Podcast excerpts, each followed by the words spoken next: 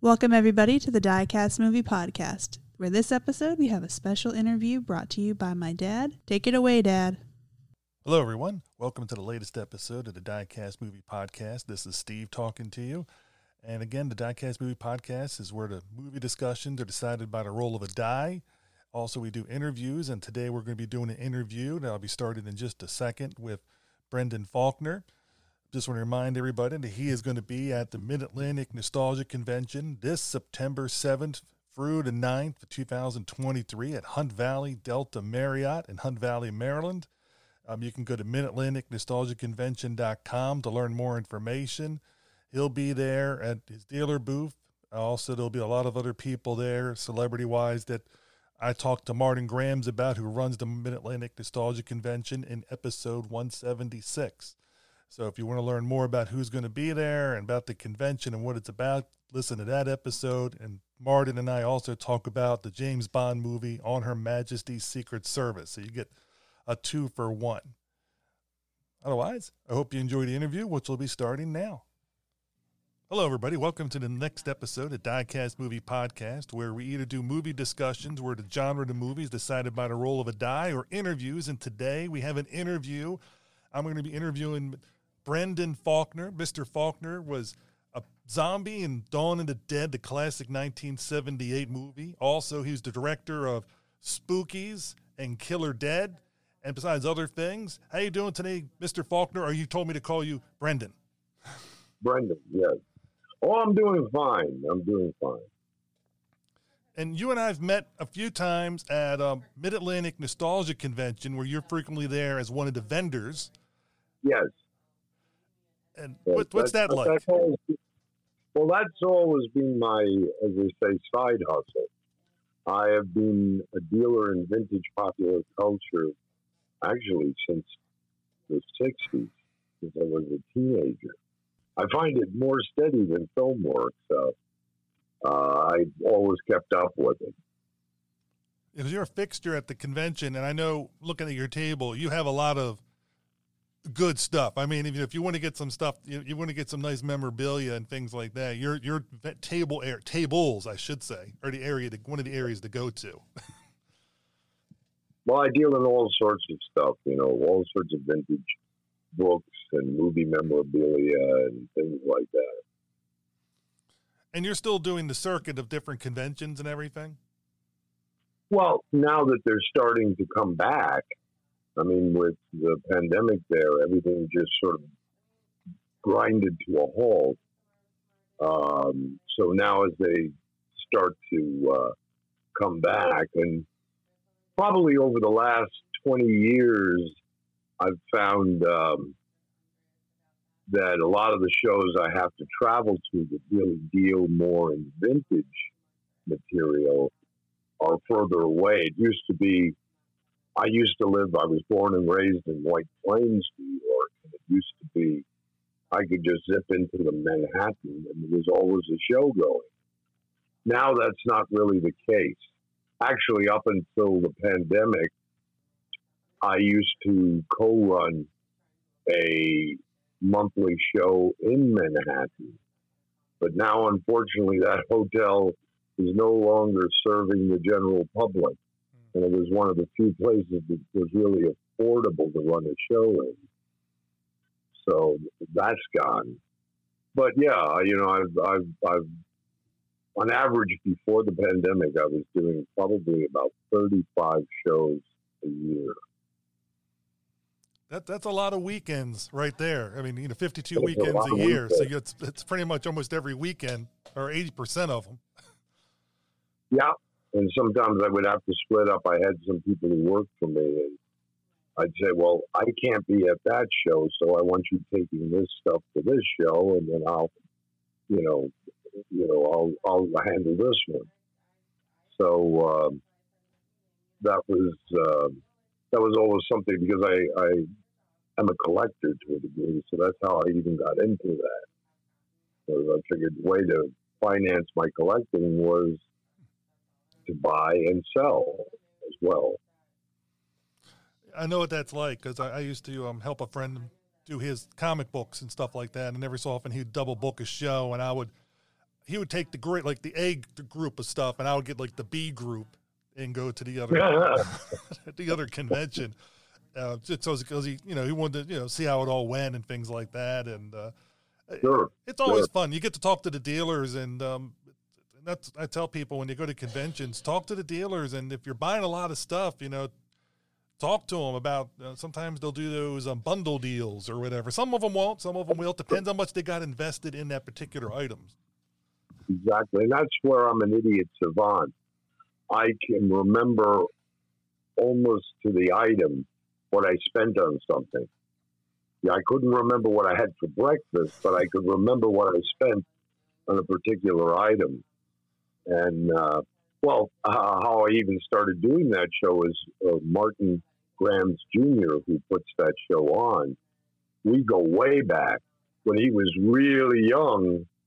Uh, he used to do the Friends of Old Time Radio, and I was a dealer there, and that's how we first met. And uh, you know, so I've known Martin for since the '90s.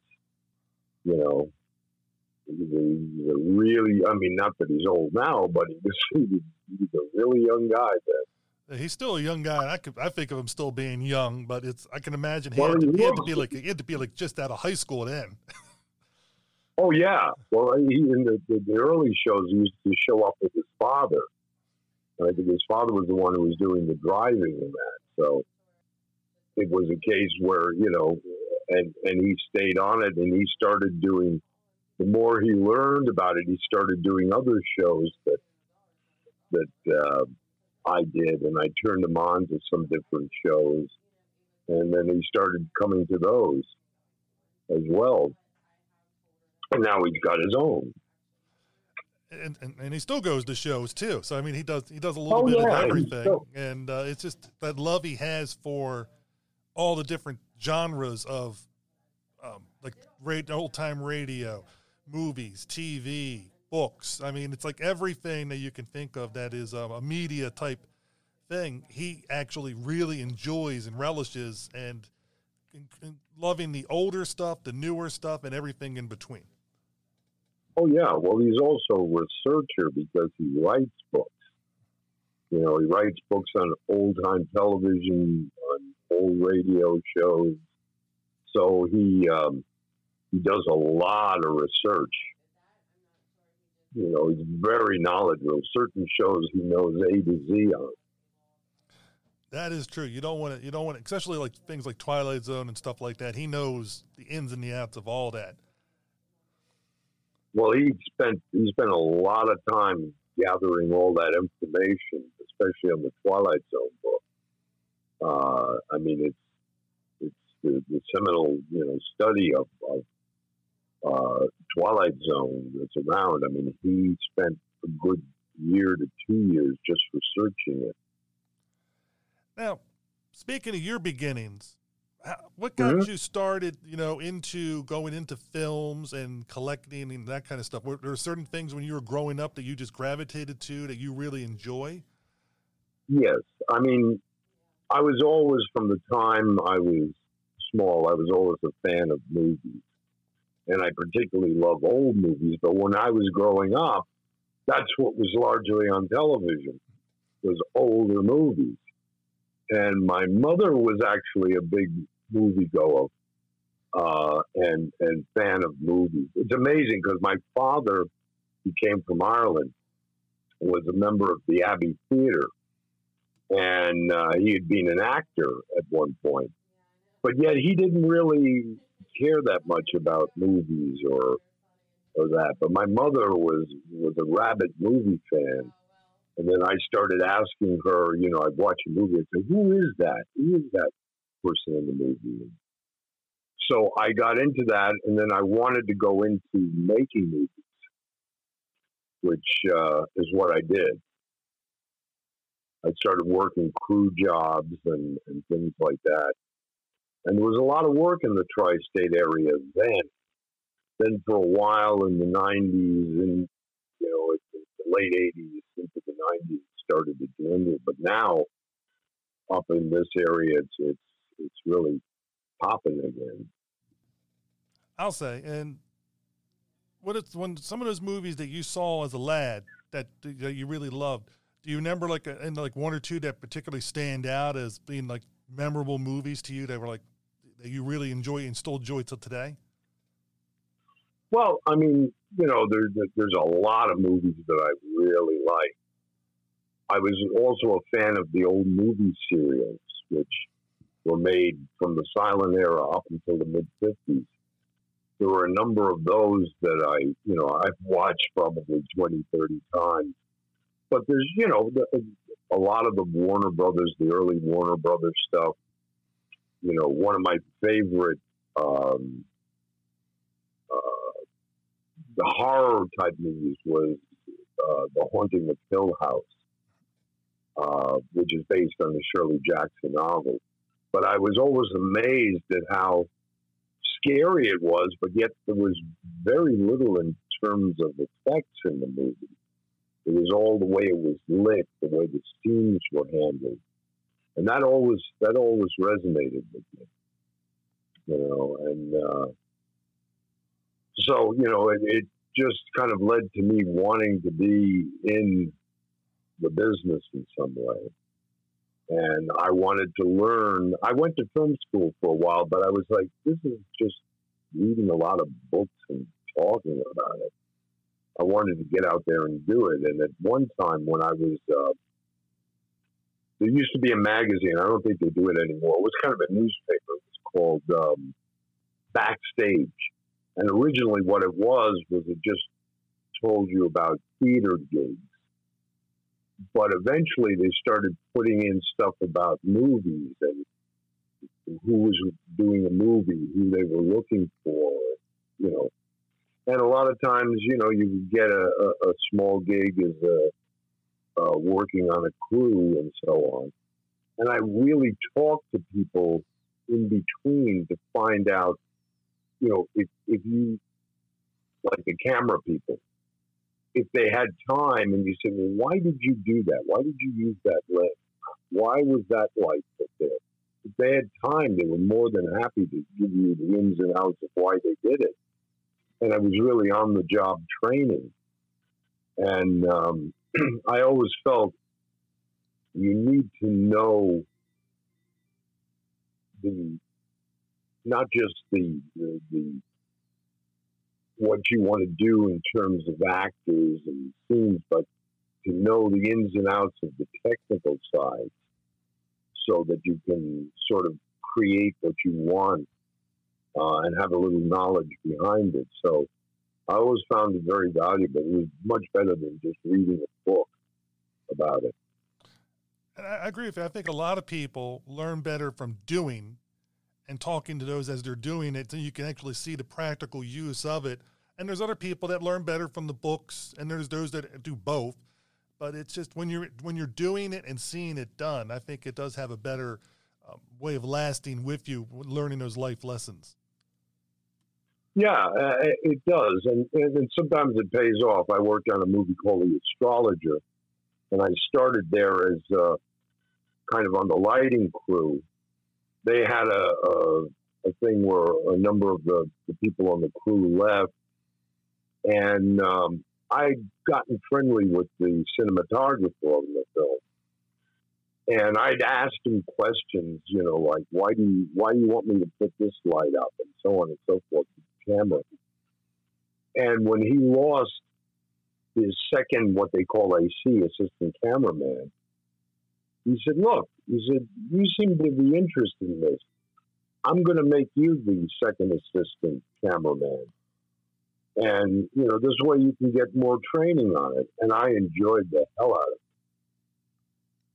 And we were shooting Panavision, which today people probably don't even remember Panavision, but that was like the A list of cameras that you used back in the day nothing, nothing like getting your feet wet right, right with the big stuff. You know, the best, the best equipment at that time. Right.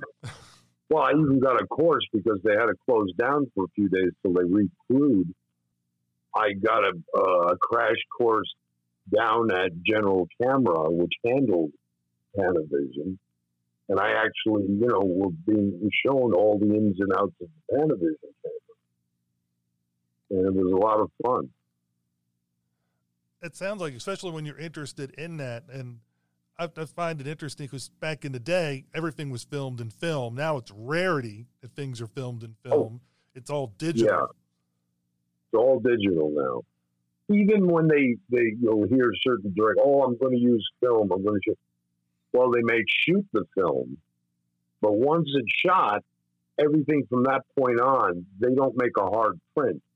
You know, they they wind up everything goes download to digital which is good and bad. I mean, I can see the positives and negatives, but it's something nice where something is still done and you get to see it in film when you go to a revival and they're actually playing the 35 millimeter or whatever. And you're, uh, uh, maybe it's because I grew up playing old films and stuff like that. I had an old, you know, movie projector and you get to hear the reels and you're getting to see the thing. It, it brings back that nostalgia and you can't help but enjoy it and, as you're eating your popcorn. Oh yeah. Well, at one time I owned something like 1800 16 millimeter prints. You know, so yeah, I uh, uh, and I belonged to a few clubs at the time in the 60s and 70s where we run actual 16 millimeter prints and so on.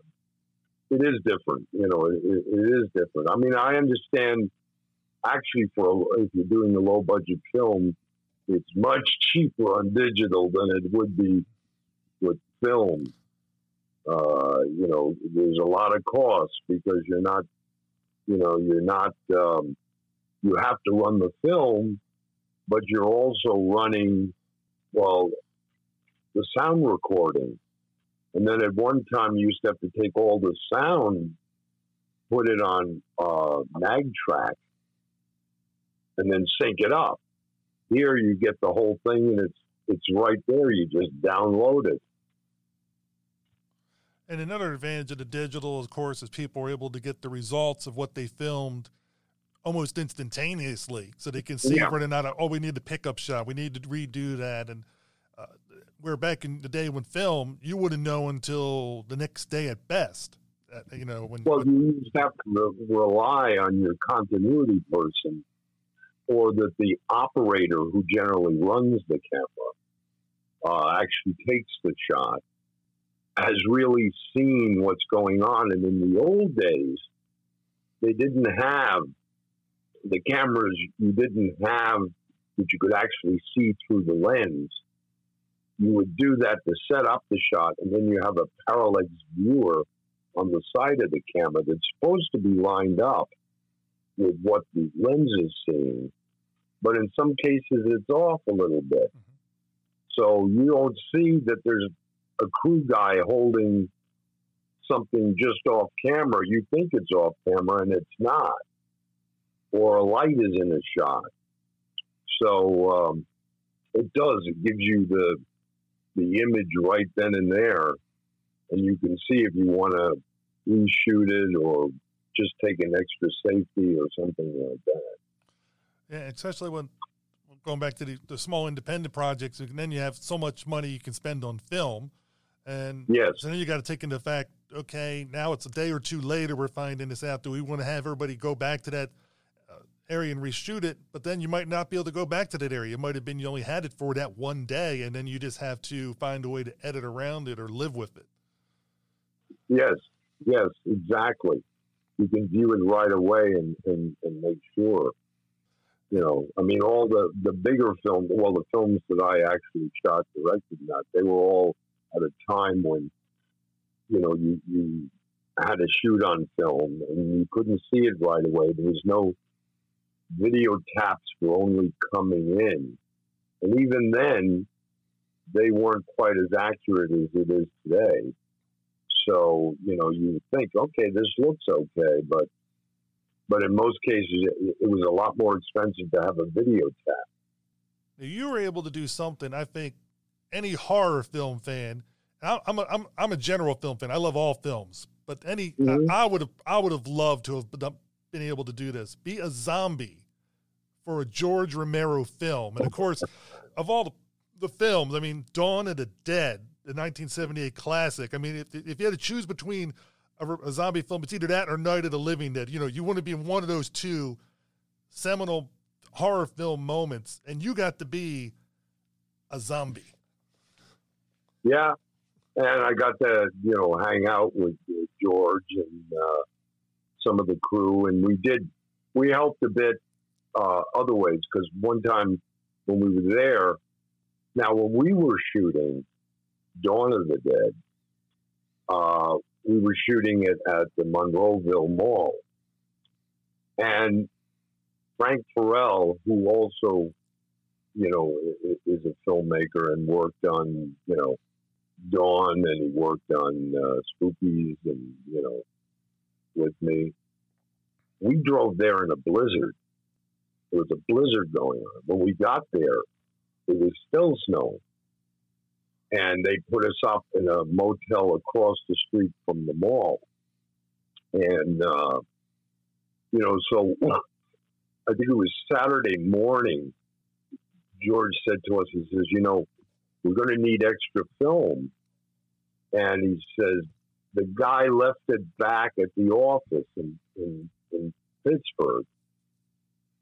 So since we weren't going to be on for a few hours, Frank and I actually drove to his his offices to pick up film, so they would have enough for the evening when we started shooting. But um, that that was a lot of fun. Outside of the fact that you know people don't realize because the, the exterior shots were shot at a different time. So, but it was it was a major blizzard going on. You know when we got there, and it went on for I think into the the next day.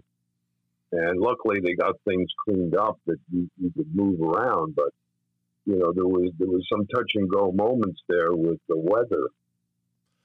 What, what was Mr. Romero like? Because I never had the chance to meet him, you know, and so it's. He's a very nice guy. He was a, a very guy. There was nothing like I'm the director here, and you should, you know, you could go up, you could talk to him. At the same time, they were shooting. Uh, that's how we even found out there was some openings. They were shooting um, the document of the dead, which is the they were going to do the uh, documentary on uh, on the the movie, and so you know he was very he was very laid back. Knew what he wanted. I mean, he was like move, move, and his crew moved like lightning. You know, it was like, okay, let's set up for the next thing unfortunately, there's some of the things I wish had been in the movie that have never wound up in any of the versions I've seen. There's a scene where he's dressed up as like Santa Claus and on a motorcycle and driving through the mall and there's a girl i think it's and i don't quite remember i think that's the girl who became his wife and she's dressed as an elf carrying a Santa bag. And he's yelling, ho, ho, ho, and is driving by the whacking the zombies with the, the, the bag. And I'm one of the zombies who gets whacked, but it never wound up in the film. And I don't think it's in any of the other cuts. I mean, there's so many cuts of that movie. And, uh, it, but he was an incredibly nice guy but he was like he was on it. I mean, you know, he wasn't like sitting around and well, I got to think about this. You know, he was he was prepared. He was very prepared. I'm I'm wishing that that part you just brought up would be like one of those del- deleted scenes on a Blu-ray. You know that that would, well, that would be cool. Finding footage. They're always finding footage. There's um there's an English company, Arrow, which was originally interested in our spooky film, but then Vinegar Syndrome got it, that said that they were able to find stuff that hadn't been in any of the cuts. But I've never seen their cut of it, but I've seen like three or four different cuts of the movie. And I haven't seen that in there. It, it, it probably just didn't work with the flow of things.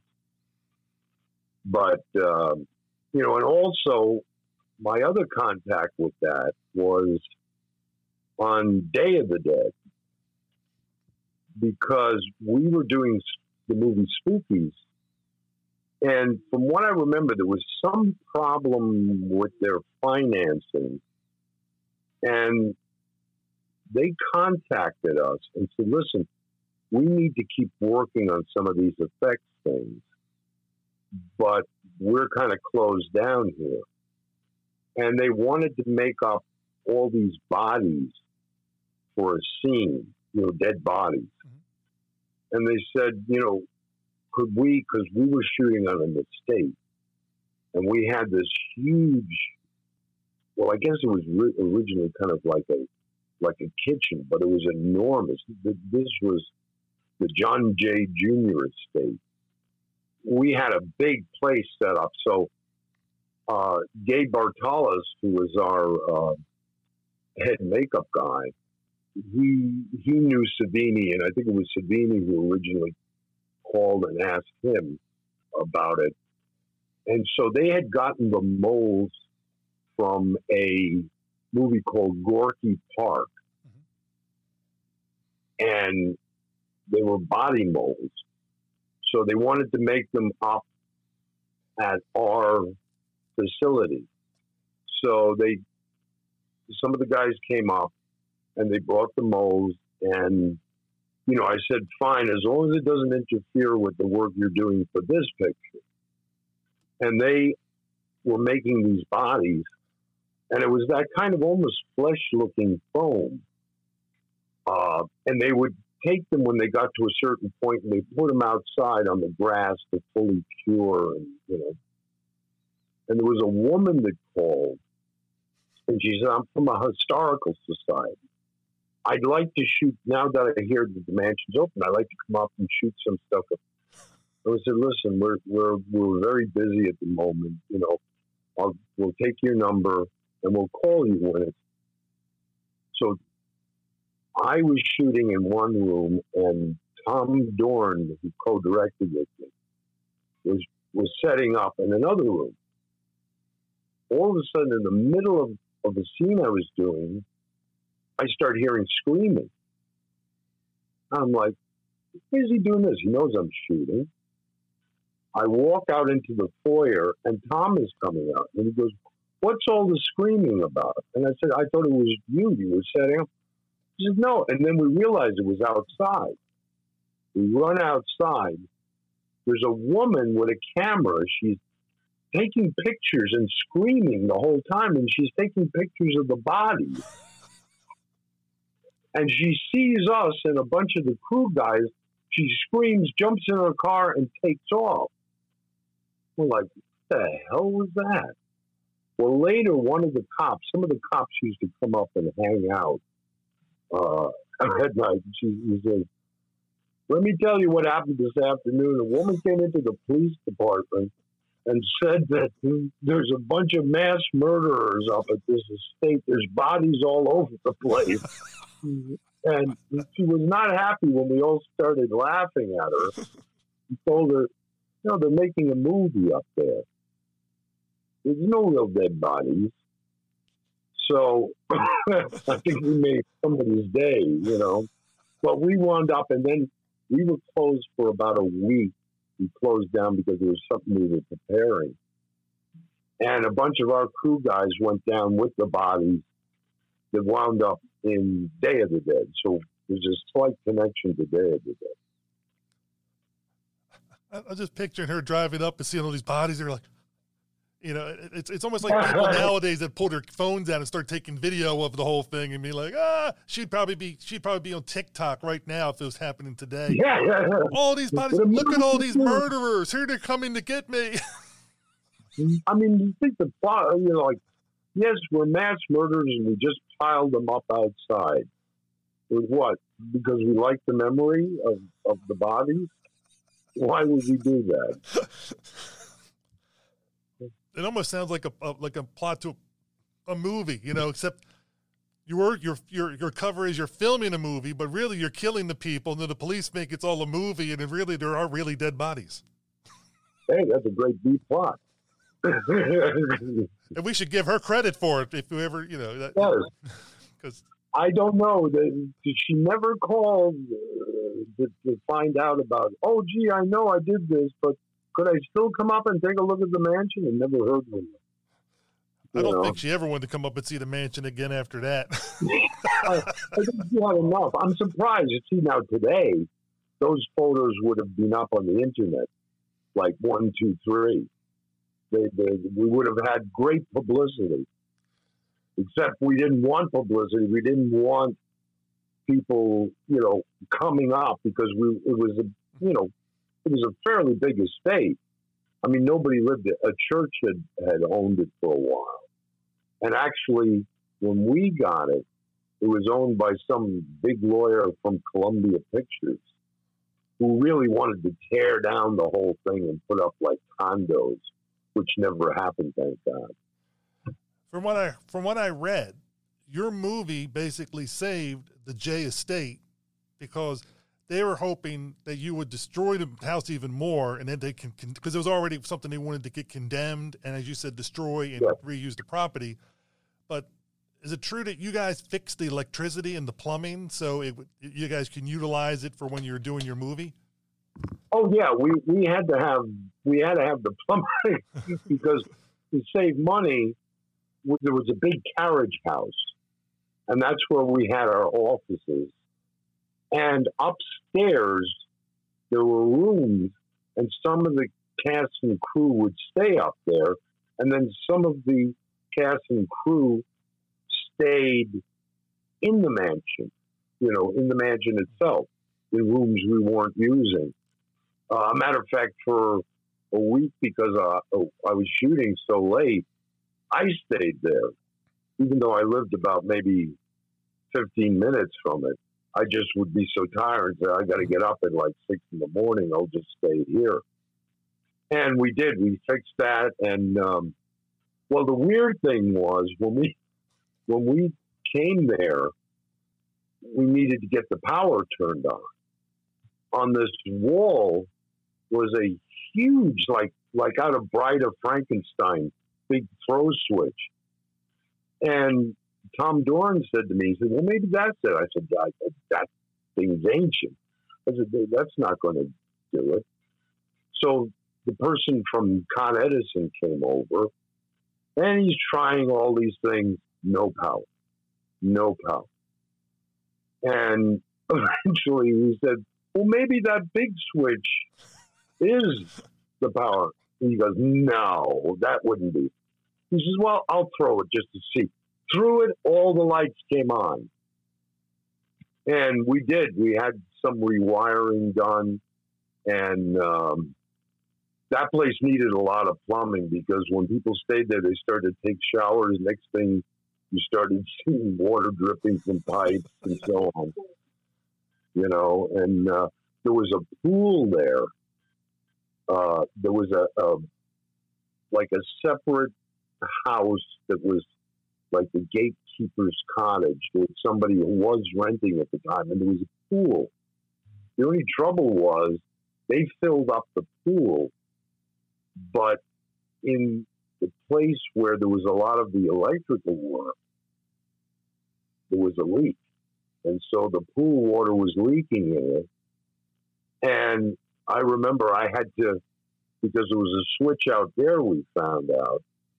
I had to go out and I'm walking through the water and I can feel the electricity kind of going through me a little bit to knock this switch off. Otherwise, it would have come up and hit some of the main things and but it also brought it to attention that things should be done with it. The only thing I hate that they did now there was a huge tree out front they cut down.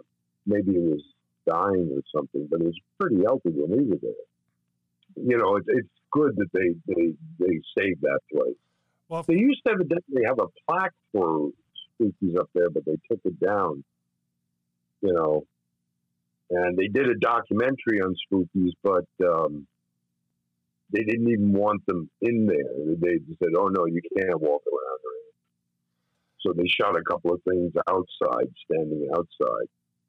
Well, that's a shame because, like I said, from what I read, without your movie, the place wouldn't be there anymore because you you um, upgraded it enough to where the historical society came in and said, "Oh no, you can't tear it down," and then you know the rest is history. So your movie saved that structure, and it's kind of sad that they wouldn't let the documentary go in because without them, without you, there would be no house. Well, at one point, uh, uh, the wife of this lawyer said, because she said, "Well, what happens at the end of this movie?" Well, originally the end was supposed to be that the house starts to glow and it, like disappears, and she says, "Well, why don't you just burn it down?" Uh, like, well, you know that that could have. She says, "Why don't you just burn it down?" And I'm like, uh, "No, no, we're not going to burn it down." you know. Well, you could tell what they were hoping for. They're like, oh, man, maybe, maybe they can just burn it down. yeah, that way there'd be nothing to do. Well, you see, the property went all the way out to the sound. I mean, you know, choice property. I mean, back in the day there, well, even now maybe, you could have probably made a lot of money if you did like, you know, fancy townhouses of that all the way to the water. And in those days, we never shot there, but we found out um, there was actually like a cave, which when they shot that junk for that other version of it Eugenia Joseph, the cave actually was there to bring ice in. Hmm. They'd bring in huge things on ships and move the ice into the caves and then put like fans on them so that you could kind of air condition your house. Although that house was so thick and so much, even in, in the middle of summer, it didn't feel hot in there. That's kind of that's kind of interesting how people used natural things to help um, get the, get whatever solace they wanted from the heat. But you said that the way the house was built, it didn't seem to get that hot. So I mean, it's kind of makes you wonder. Yeah, well, I probably was something. I mean, during uh, you know maybe certain hot times or something like that, they figured, well, we want to be really cool, you know, because they had all these vents throughout the house. The, but we never actually shot down there, but we knew it was there. So we talked about the location, but one thing, what was the um, the reason for Twisted Souls, or which eventually became Spookies, to come about? What was who you know? What was the idea and and, and going along with that? Well, it's kind of involved um, myself, Tom Doran, and Frank Farrell. We had done a script called uh, we had written a script called Hellstorm, and we actually shot uh, a portion of a trailer for it we were trying to get somebody interested in financing it. Uh, an editor that we knew, uh, Constance Rogers, who's in Killer Dead, the other movie, she was also a professional um, editor. And she called me one day and she said, Well, there's been somebody who came down to the editing facility looking to see if they could buy any movies. Was there any low budget horror movies being done there? And she said, Well, no. She said, But I know somebody who's involved in trying to raise money on one. And Michael Lee, who ultimately was the executive producer, uh, had called me and said, "Oh, I'm I'm maybe interested in your script. You know, what kind of budget are you looking for?" And I told him, and he says, uh, "Well, do you have any footage?" And I said, "Yeah." I said, "We haven't edited it together, but there is some footage on it." And he says, "Well, could you come down?" He says, "I'm staying in Manhattan for a few days. Could you come down?" and show me what you have and give me a copy of the script. So, you know, I talked to Tom and Frank about it, and Frank actually came down with me. So here we are, we park, lugging a big projector, a screen, and a can of film of what we had, uh, we all decided we weren't going to give him the script. We gave him a synopsis of the story. So we um, went there. He found a meeting room that we could set up in. We showed him the footage we had. We gave him the synopsis. And he says, Oh, he read the synopsis. There was only about two, four pages. He says, This sounds interesting. Uh, and the story did take place largely at an old house. And he says, uh, You know, well, I'll be in touch with you. And then we never heard anything. You know, weeks went by, a month or so went by. Suddenly he calls me out of the blue. And he says, Well, I'm going to be back in the States. You know, and I, oh, no, what he said to me was, He said, I'm interested, I'm very interested, but I want to see the whole script. So he says, Can you send it to me? He says, Because in about another month or so, I'll be coming to the States again. So I said, Okay. And I talked it over with Tom and Frank, and they said, Yeah, send it to him. You know. So I sent him a copy of the script, and then I don't hear anything. And he wanted it right away. And in those days, it was expensive sending it, you know, overnight to England. And I wound up thinking, well, you know, this, this guy is full of crap. You know, we're never going so then he calls me and he says, I'm coming over. Um, he says, Well, you people live in Westchester. Do you know a hotel? Could you set up a, a room and I'll I'll be there? And I said, Well, we can set it up. We'll let you know which hotel it is. So we set it up and we had a meeting with him and he had this other person with him named Terry Marcel. Now, if you look up on IMDb, Terry Marcel produced a number of things. He was an assistant director in that. He, he was genuine and he was a really nice guy. And he says, Well, Terry and I have been working on a project and it isn't finished. And we're interested in your script. But we need to get this film finished first. And I, I believe the title or the working title was The Anger.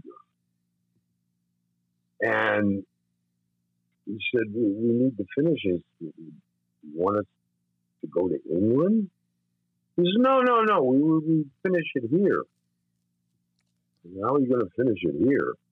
You know, well, we'll bring over the actors. So actually, what happened was he um, he said that he would pay for Tom Doran to come over, look at the footage, and then he he would let us know whether we wanted to go on with him or not. Well, Tom went over to England. He called us. He said, "There's nothing here." Now this was shot in '35. This this film.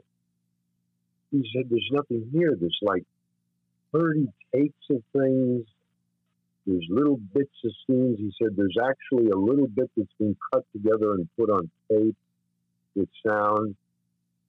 But he said, I think there's no more than maybe 10, 15 minutes of this picture here.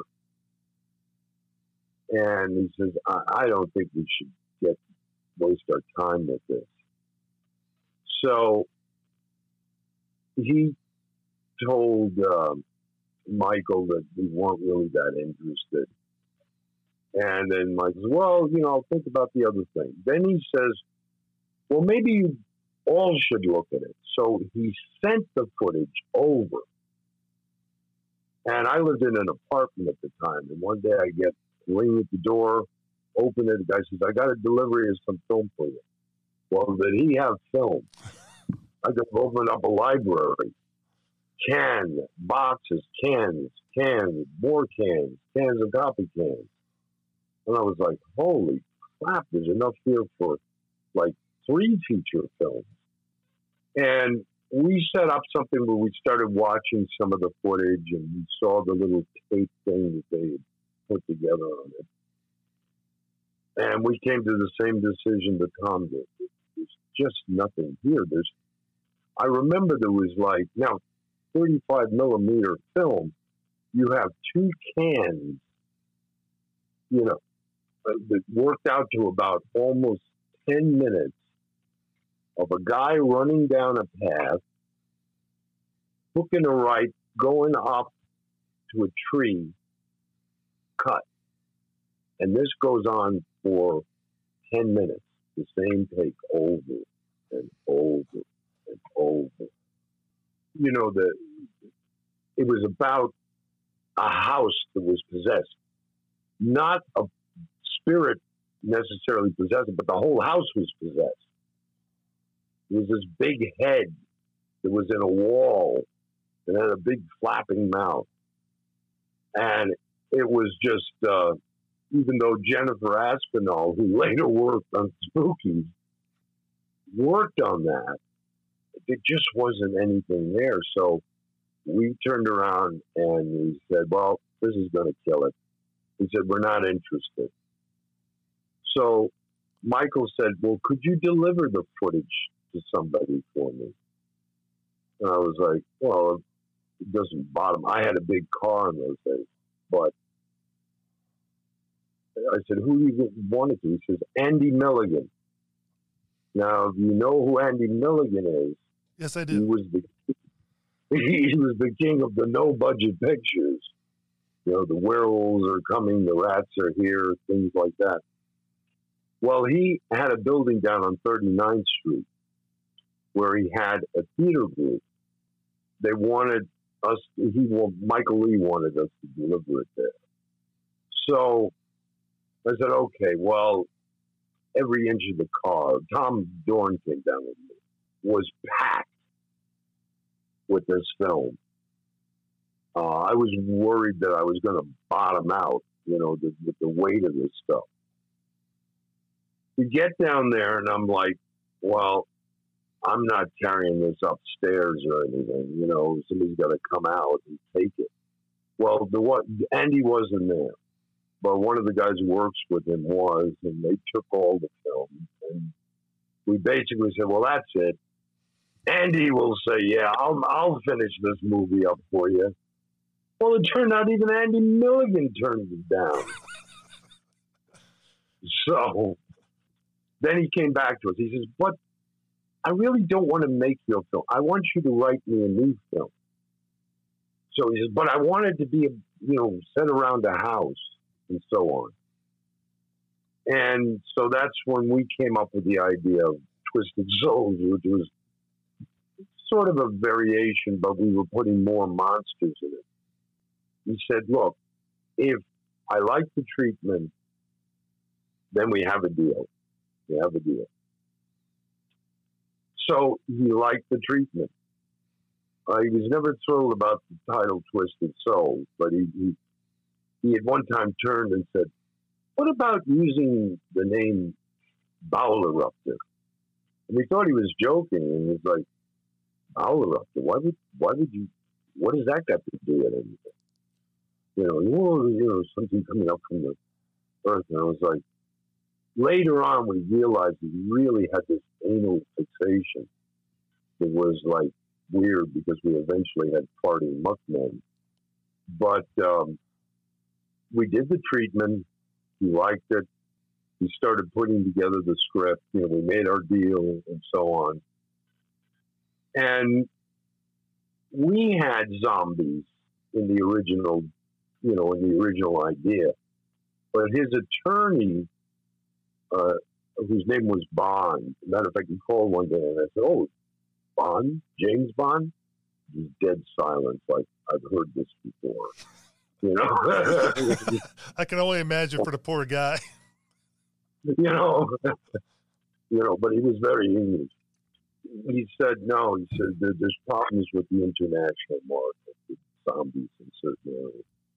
So change it to something else. So we changed it to the whole idea of you know spirits being released from the grave and flying around and so on. And you know we went and we shot the picture, and we basically had, except for a couple of effect shots that needed to be filmed, and some of the additional effects being laid in, we had the whole movie. It was, it was, we didn't have the opening credits or the closing credits, but basically the whole movie was there.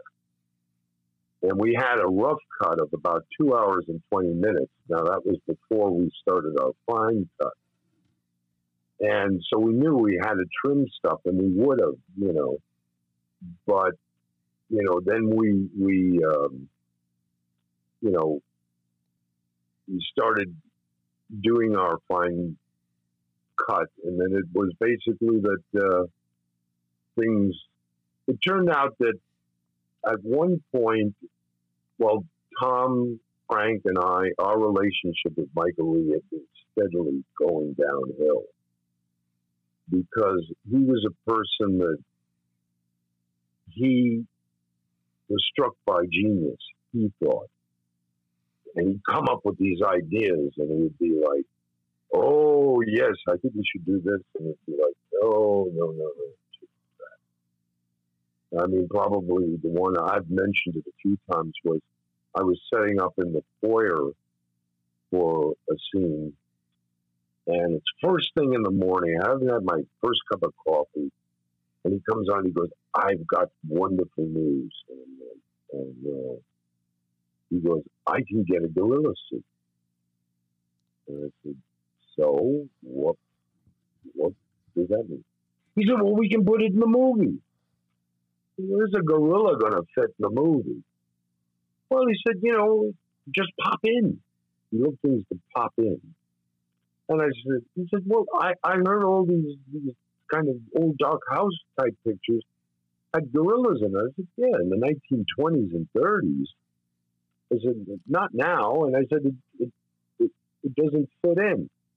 So I said, look, wait out on the, you know, there was like a little uh, wasn't really a porch. It was like a, an empty. Way out there, and I'm getting this set up, and I'll be out with you in a few minutes.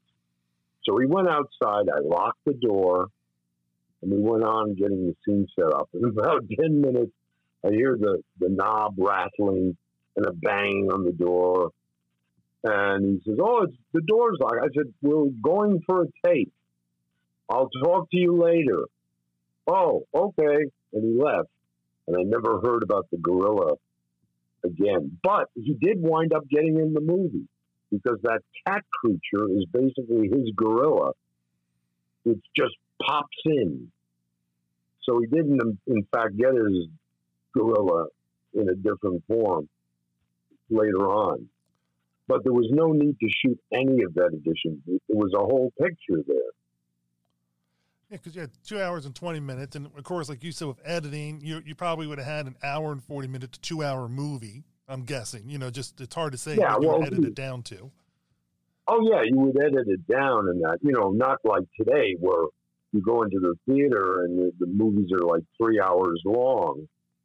We knew we, you know, we, but that was the rough cut. We just did a timing on the rough cut, which, you know, was not the final timing, but we wanted to come in like under two hours.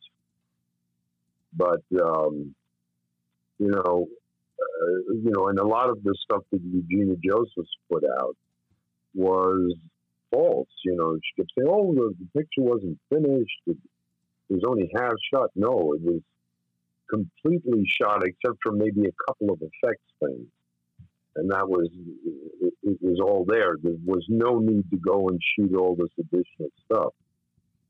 But you see, he he found out that in that building, as I was saying before, there was this picture being edited by her that she was editing for somebody, and he was thinking, he says, "Oh, I'm going to go and see if she wants to sell it."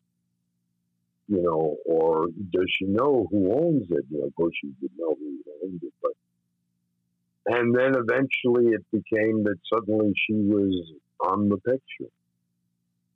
You know, because I I eventually had a, a, a major blowout with them. We were out in the hall. As a matter of fact, people were coming out of other editing suites telling us that quit yelling you know, and it was got down to the point where he said, "You're fired." I said, "You can't fire me. I quit." Ooh. You know, and uh, then Tom stayed on, and Frank stayed on, and then eventually, I don't know if Tom actually, I don't remember if Tom actually just left or he got fired. Uh, Frank stayed on the periphery, but he was more just trying to keep all the business that had to be finished up in terms of paperwork signed, things, you know, done and so on.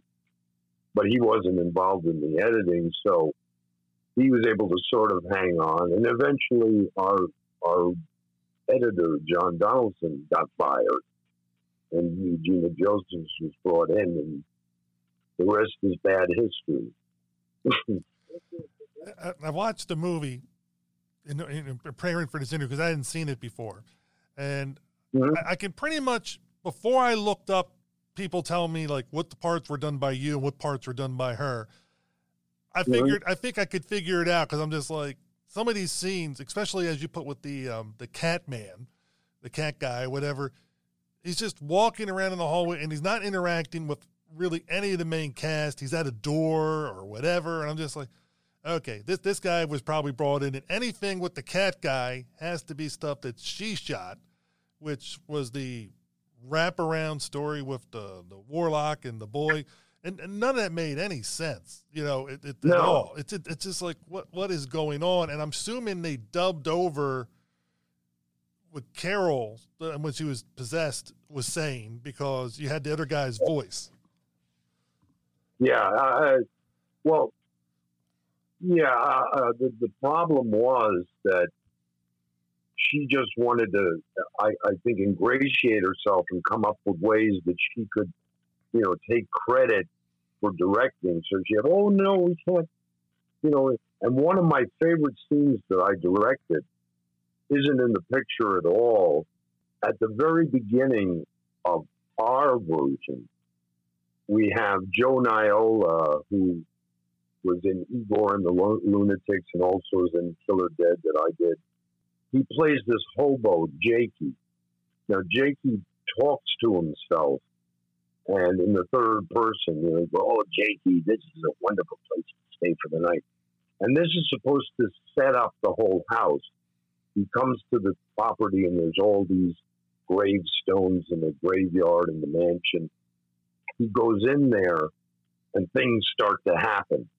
He thinks he's going to stay there in the night. And we had um, the whole thing set up where we did this elaborate effect sequence, which today they would do it all CGI, but we had to do it where Jakey hears all these noises and things start falling, and he runs up this circular staircase and he comes up to the camera.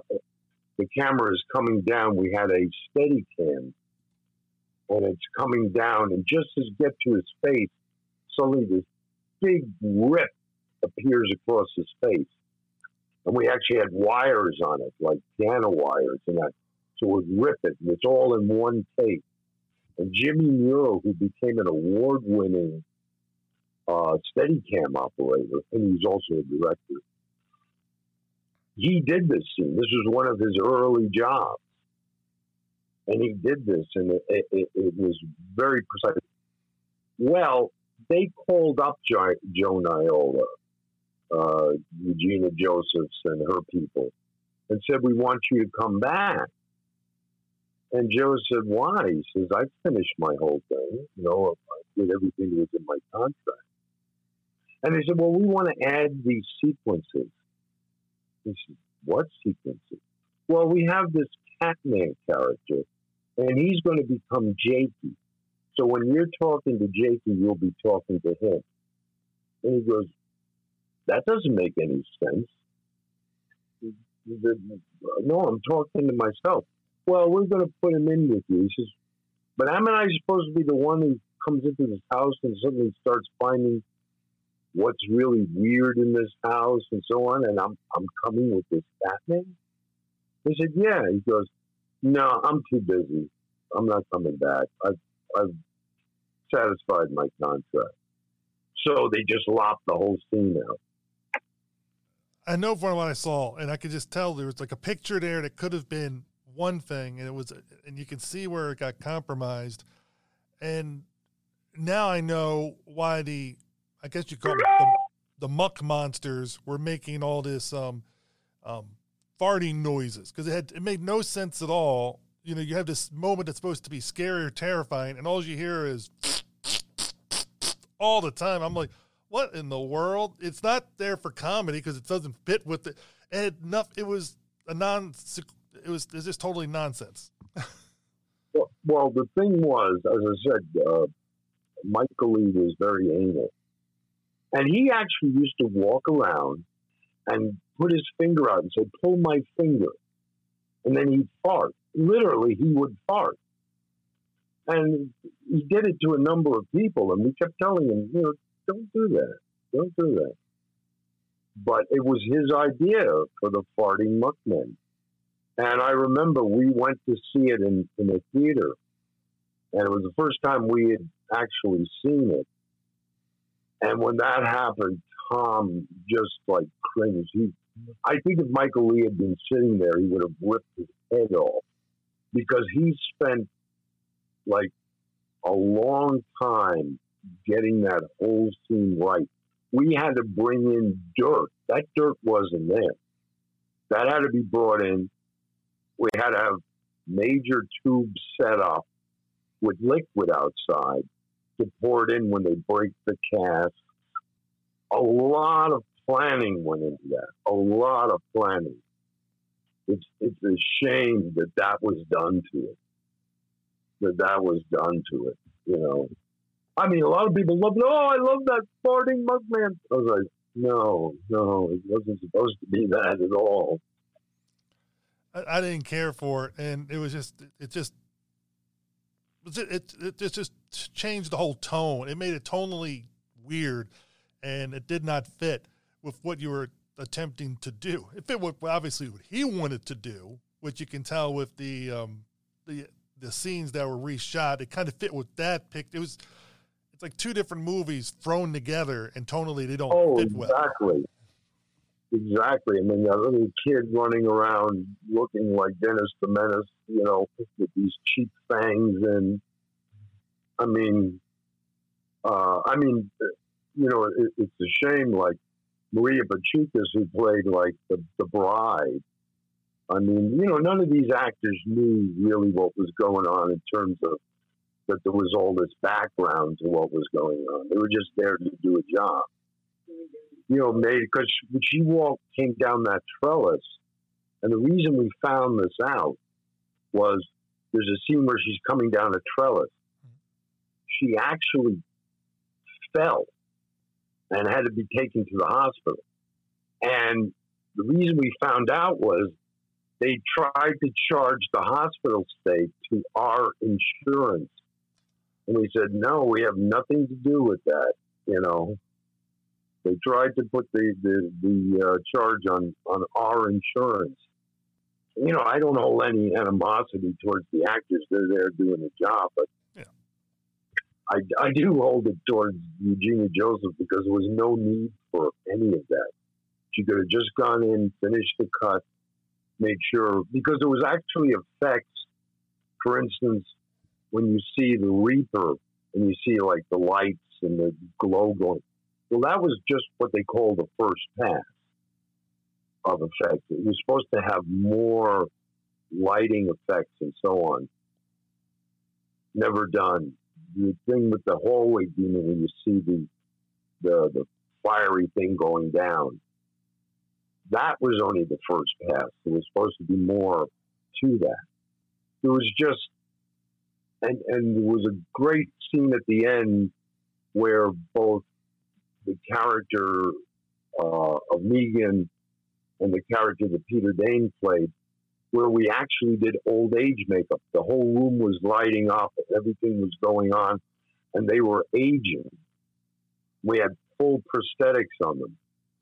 There's one quick shot you can see where you see, uh, you know, prosthetics on them, but all of it's gone. And then they they got some doubles to lay down face down, you know, and be dead. They didn't die. They wound up, you know, reviving and getting their life back. But you know, it, it was just like this whole sequence that was done in this room that took a long time to do. There's only a couple of quick glimpses of it. Yeah, I remember watching that scene, and I thought because you see her old age effect, I was like, oh, that looks really cool because I was like, they're aging, and you saw him age, and he crawled over to the the body. The skeleton had that vial, throws the vial, hits the game, and that's the last we see of them. Uh, and I'm thinking, yeah. well, what happened to him? Now I know what would have happened to him. They would have um, de-aged back to their normal cells and and and, yeah. and escape. I guess escape. I guess they were, they were supposed to be the survivors. Yeah, well, the, the, there was also a thing where you you seen them. They went through different stages of being older to the point where they got really, you know, you know, they went from just having some wrinkles to suddenly really being aged, and that's all gone. That's all gone, and, and sadly, it doesn't seem that any of that footage still exists you know, that it, it, it, it may be gone forever because Michael Lee says he has no more footage from the movie. Now, he could just be lying, but I remember back in the day, after the picture was over, we get a letter from the lab saying, Oh, we're storing all this footage uh, but the bill hasn't been paid. Now, if you don't pay the bill, and I think it was maybe a couple of grand or something, we're going to have to destroy the footage. So we thought about it. We said, well, maybe we should go and, and pay the bill, you know, pour our money and go and buy and get the footage. Well, our attorney at the time said, no, do not do that. That could be looked at as theft, and it could be looked at as grand theft. Uh, he said, because you don't own the film, you're just working on it for hire. You know, you don't own it. And what are you going to do with it, even if you get it? But in hindsight, we probably should have gone down, seen what was there. But instead, what we wound up doing was sending the letter on to Michael Lee's lawyers in America and never heard another word about it. So, you know, and at one point, after Tom had, I think it was just before he left or after he left the, the production during editing, um, he wanted to take the rough cut, take it over to a lab, and at least run a three quarter inch tape master of it. So we would have that. And John Donaldson, who was still working as the editor on it, he was reticent about letting it out. He said, Well, we're not stealing it. We're just taking it, going to have it copied and bring it back. Because you, you had separate, at that point, there would have been a mag stock for the sound and the picture. And he just said, Michael Lee just has a tendency to pop up at any time. He said, if he suddenly asked, Well, where's the print? what am I going to say? You know, and so he wouldn't. And, and Tom sadly held a grudge against John for the rest of his life about that. At least we would have had some sort of record of what we had done. Not just a record, but then I could see a Blu-ray thing where you got uh, the fine. you know there there's always ways where things can be worked out, where, where something could have probably been done to show what was out there. yeah, they could have they could have taken it and, and really, you know, boosted it to a like a higher level than would have been on there. Uh, and you know, you would show the original cut and then show this cut with, you know, which would have some, uh, you know, differences. It's even like with King Kong when they found all that additional footage. It doesn't really match exactly, but at least it's there. Now, one of the things that I enjoyed about Spookies was the creature effects. You know, because I know it's mm-hmm. a low budget film, and you know people comparing it to different stuff. But I really enjoyed some of the different um, uh, monsters that were in there because you had the um, the spider what lady type thing where Right. she had where you had stuff protruding from her body, and uh, you know, and, and it's nice that it's practical effects. The uh, the Reaper figure, you know, I, I liked him when it came to light, and there's a lot of more of those. So, who was in charge of that, and how and how did that go with getting that vision out there?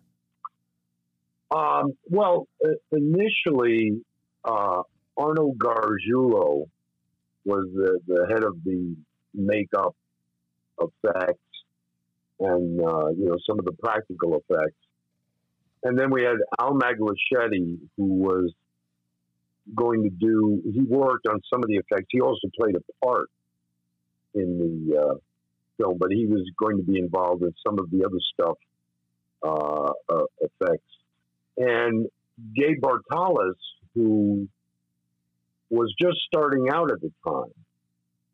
And um, we had Vincent, um, and I'm trying to think um, who else. I mean, there was a few effects people uh, that kind of came in for a, a, bit and helped out. And Jennifer Aspinall, besides doing the glamour makeup, and that she helped out on a lot of the, uh, the special makeup. And even my wife, Robin, who worked on the uh, on the uh, picture for a while, she helped out in, down in the what we used to call the body shop.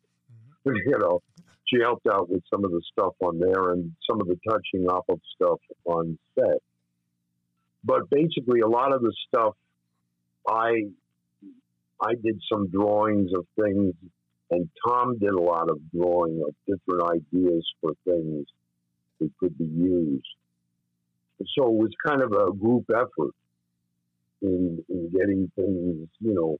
And we wanted our whole point with this was let's make it more monsters per minute than you would see in a normal picture. Uh, a matter of fact, I think it was Cinema Fantastique, the magazine, pointed that out in one article. They mentioned that uh, you know, there's more monsters per minute. And we want to do that because uh, when we were going to horror movies, when we were kids, it was like, you know, either the monster never showed up till the end of the movie, or when it did show up, it was like, really? I sat through this for that? You know? Uh, so we wanted to really deliver the goods the one thing I'm upset about is is um, John Dods, who worked on the Spider Woman in, in particular. He was going to do a whole animation sequence with the spider because he had actually built a model, and that was going to show, you know, the intercut where you'd see the animated spider. And uh, today they use CGI, but you know, this was actually going to be Stop you know, motion. miniature stop motion. Yes, Oh, oh, I love stop motion. yeah, you know, he was going to do that, and then we went a little. Our, our budget was about, I think it was around uh, two hundred and fifty thousand, and we went. You know, it looked like we were going to be going over a little bit more, and that sort of PO'd uh, Michael Lee, even though we weren't. Wasn't like, oh yeah, we decided to buy, uh, you know, a Rolls Royce to come and go from the set or something like that, or rent it. The money was all spent on the film. And eventually, for his shoot, his reshoot, he probably spent quite a bit of change for the week or two they that Eugenia Josephs worked on it. But he pulled the plug on the idea of, of John really doing, you know, the stop motion. You know, it- that would have been really good. That would have been really good. You know, also on that was uh, uh, what was it? Uh, Tom? What was it? The he did the, the painting, Robin. Tom Molinelli. I always forget his last name. He's wonderful artist. That whole cave scene, he locked himself. We actually used the main room for that cave. And he locked himself in there because he wanted to do it his way. And he painted almost that entire thing himself. and created, and he did some of the painting on some of the creatures in that. He then went on to work for like uh, the Metropolitan Opera, doing costuming and, and so on. But he was he did some incredible work with that, building that whole thing. I mean, Tom helped out a bit with the making the wire framing and stuff like that. But once Tom got in there, he really, Tom Molinelli, he did all the painting and everything like that. He would lock himself in there so we wouldn't come in and annoy him, you know. he he learned he learned lock the door so Michael Lee doesn't come in. I, like as you learn. yeah. so that's what we should have done with the editing room, not let Michael Lee in there at all. You know, so he couldn't get his flashes of genius uh, and bother us but yeah, we, we tried to have as varied. The, one thing I'm always sad about too is with the hallway demon sequence. I planned that out very, very carefully, and it was supposed to start where you've seen uh, Anthony's character come out. He speaks. He walks from light to shadow, complete shadow, light to shadow, light to shadow, talking the whole time. And then the very last time he walks into shadow, when he comes out, it's suddenly the, the hallway demon, as we called it. Well, she just cut all the center out of it. And it's just like, oh, here he is, boom, there's the monster. Because it, it was more where she was like, oh, help me, help me, and talking. And you think that he's going to help her. And then, boom, you know, at the very end, you know, suddenly the monster comes out, and uh, she just cut the whole center out of it. I, I, I, know exactly the I know exactly the sequence you're talking about, and you know what's going to happen. I mean, anybody that's a horror fan, you know, at the end it's going to be the demon. You know, uh, you know, because yeah. it's it, it's going to be something along those lines. But you like the buildup of the tension, and as fault it got there pretty quick. In your way, it would seem like it would have built it up, built it up, because that's what you want as an audience member. When you're in the theater, you want that tension to build, and then you get the payoff, and then you're like, yes. Ah, and then you get the when you're in the crowd, you get the little whoa, you know that kind, even though you know it's coming, you still enjoy the payoff. Yeah, well, that's the thing, and then the other thing John Dods got to work on was like her face deteriorating. That was actually stop motion where her whole face starts going down like that. That was like, so, you know, there was a lot of talented effects people who were working on there and really putting their time in. You know, it wasn't like a nine to fiver. I mean, we would get there around seven, eight in the morning and we'd be there till midnight. And sometimes it was seven days a week. Sometimes it was we got a day off, you know, six days a week. But, you know, we were working from morning till night. So, you know, it was like probably working at Warner Brothers in the early 30s where they would just work until they dropped, you know. Well, if, if you're dealing with people that are very creative. They, they have a passion about doing what they're doing. Like one guy, like you said, locking himself in the room so he can get it just right.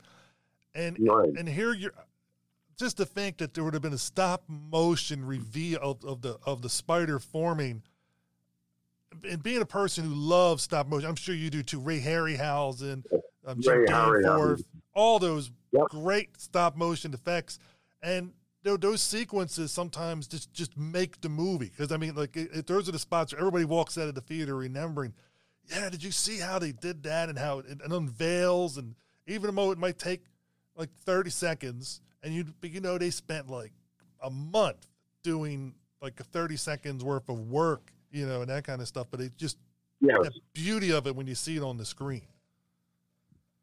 Yeah, well, that was that was a thing I, I remember, especially with the hallway demon.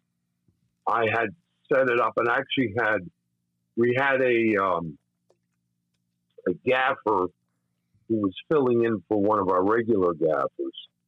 I remember I had a big argument with Ken who was shooting it because I knew lighting. I, you know, I worked on lighting. I knew, and I'm going, no, no, no. I wanted to go dead black. I need to put something there.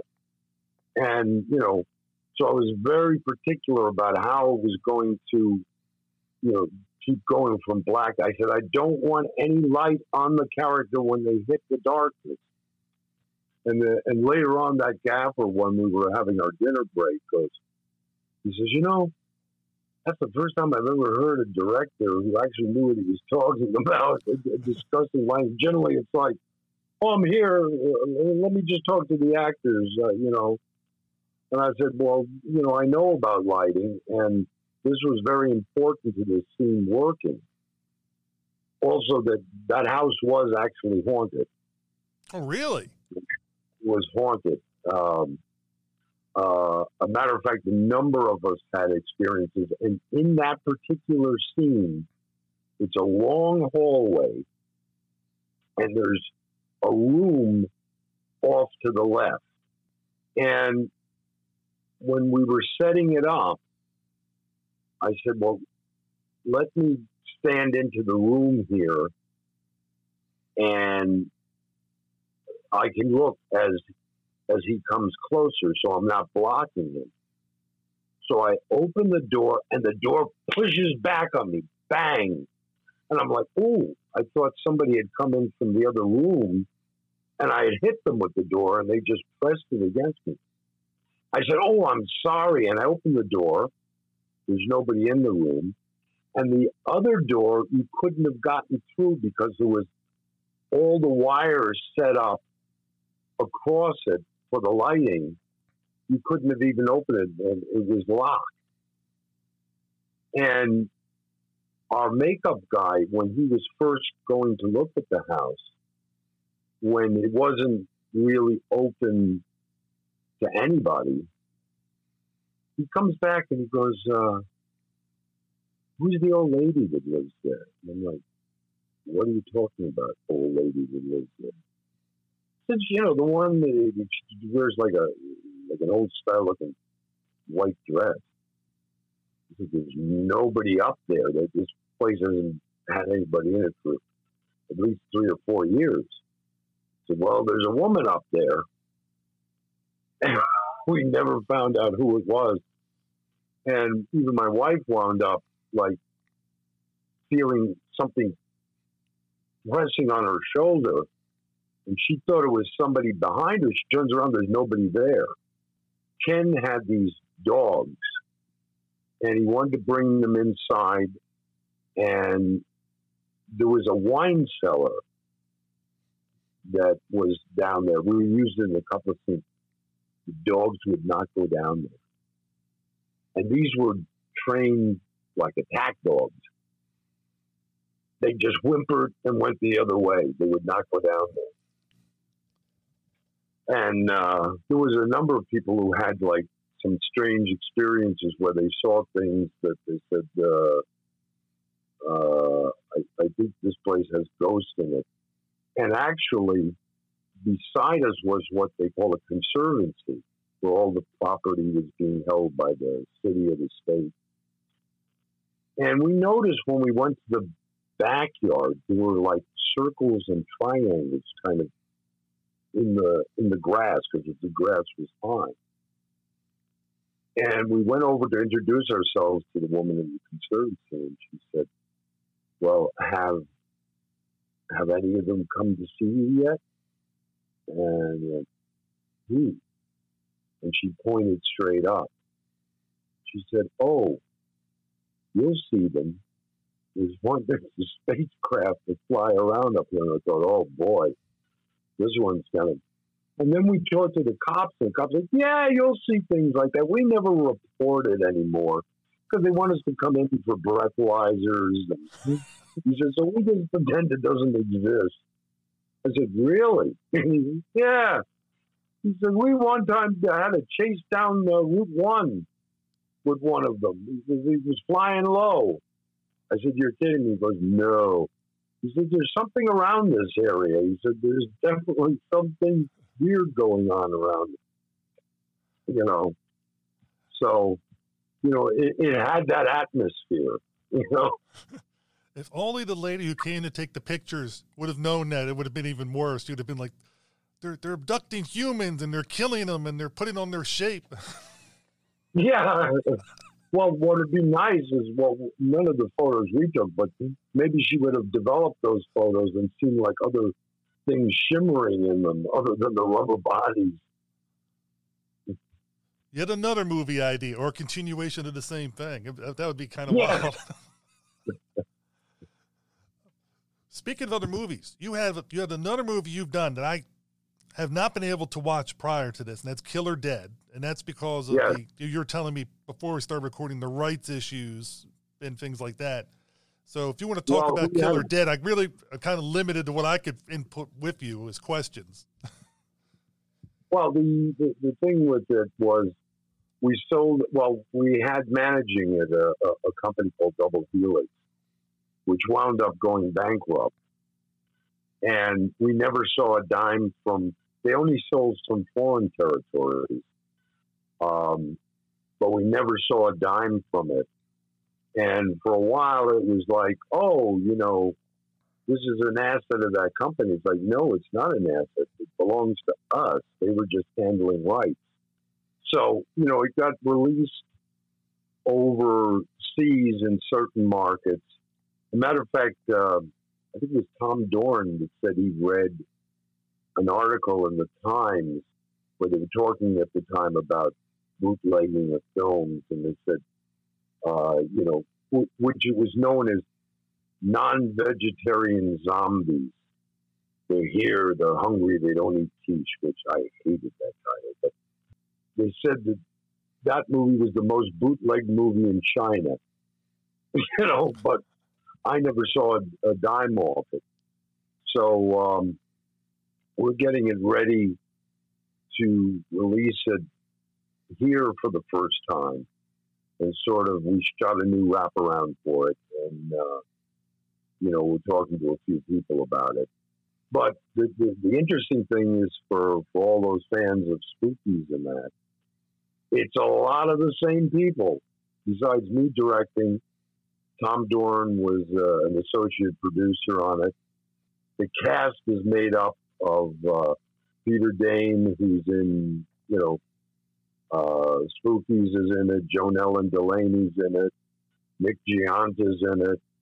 So there's, huh? Yeah, Yeah, I said Peter Dain's in it. Yeah, And Peter Iasillo, God rest his soul, he passed away a few years ago. Uh, he's in it. And Anthony Valbiro is in it. And Ken Ken, Ken Kelsch um, uh, does the DP work. And and Pete Lynn works on it, who worked on Spookies as well. He was another one. He passed away a few years ago. He went on to uh, win two Emmys for documentaries that he worked on. So it's kind of like it's almost like an unofficial Spookies too, in a way, because there's a lot of the same people. So it's like a spiritual successor to the the, the original movie. Yes, yes. And it, it, it was great because we were all back together again, you know. It kind of reminded me of the old days when, you know, people worked for the same studio and they'd run into a lot of the same people on each picture. Or even to early television where they'd have like a lot of the same people from week to week, you know, even the sporting players.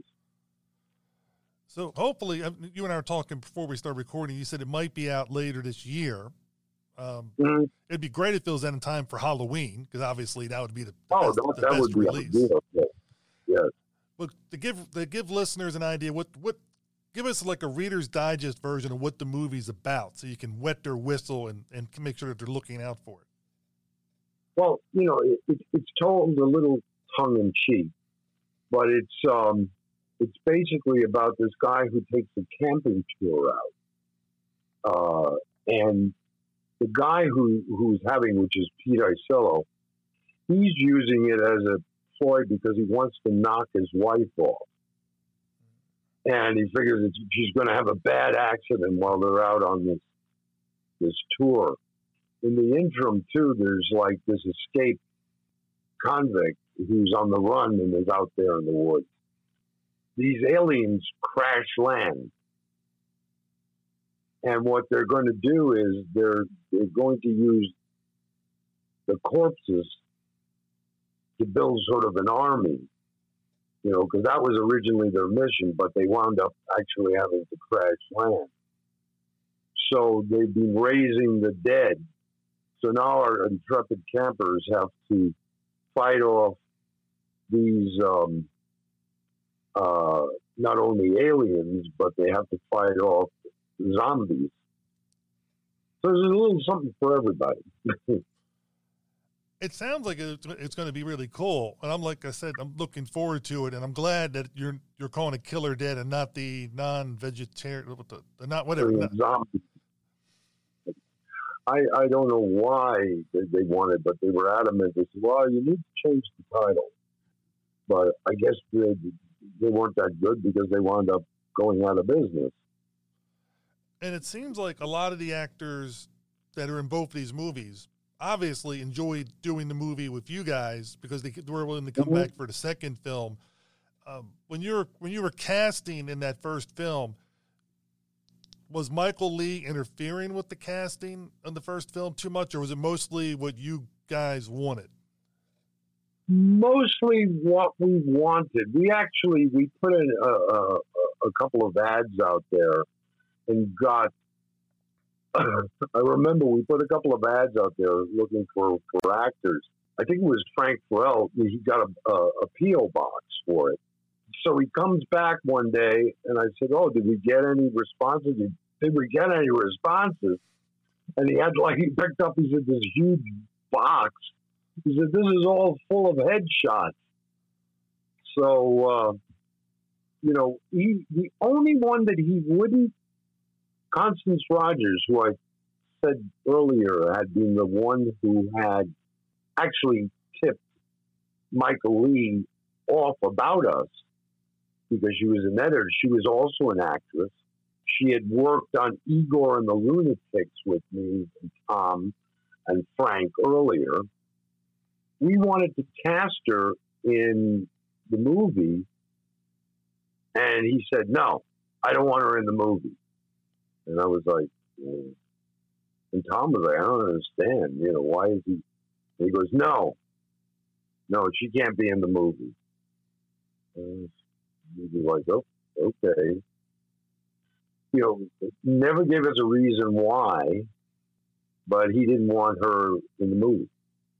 Uh, you know, so she wound up in, in Killer Dead. Uh, also did some editing on Killer Dead as well. That's, that's kind of weird. Uh, uh, yeah, I don't. But most of the stuff we we had free reign to do. You know, I mean, there were people ahead of time that we were thinking that we were going to use, like Joan Ellen Delaney, because we worked with her on Igor, and um, Peter Dain. Uh, because the one thing you, especially in low budget, you want to do you want to feel that people are dependable because you're working on tight schedules, you're working on tight budgets, and you don't want a prima donna or find out the person is like, you know, they work for an hour and they, oh, I got to lie down for three days, you know, and you're like, no, we have a lot more to shoot. And I went through that. Uh, I, I, actually did another picture, Demon, which I've never even edited. It, it's still all sitting in the can. And there was an actress in there, was very good actress, but was I sorry I cast her because she was like unreliable. And so you want people you feel will be reliable, get along with. And uh, I think we had, you know, the, the cast was pretty much that like on Spookies, you know, it was all and, and Killer Dead were people that we felt comfortable with and we knew they were going to be there and not cause us unnecessary woes, which you don't want that kind of pressure on top of everything else you're trying to do. And uh, so I think on, on Spookies, we really had fairly free reign. And then there was um, you know, even on crew, I mean, we we had a this a good crew. There was a couple of people that kind of came and went because they were, you know, they just were not reliable. But you know, we had a pretty good crew. We had a pretty good crew. Uh, Sarah Rigg was was one of our ads. She was she was she was very good. I had met her on a picture of the astrologer earlier.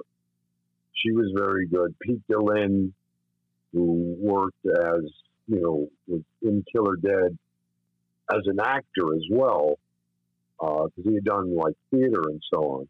But he was the second AD, and he was very good. That's that's part of it to feel comfortable. And most of the people we felt comfortable, you know, and they weren't. Uh, uh, Charlotte, who um, is the blonde English girl, mm-hmm.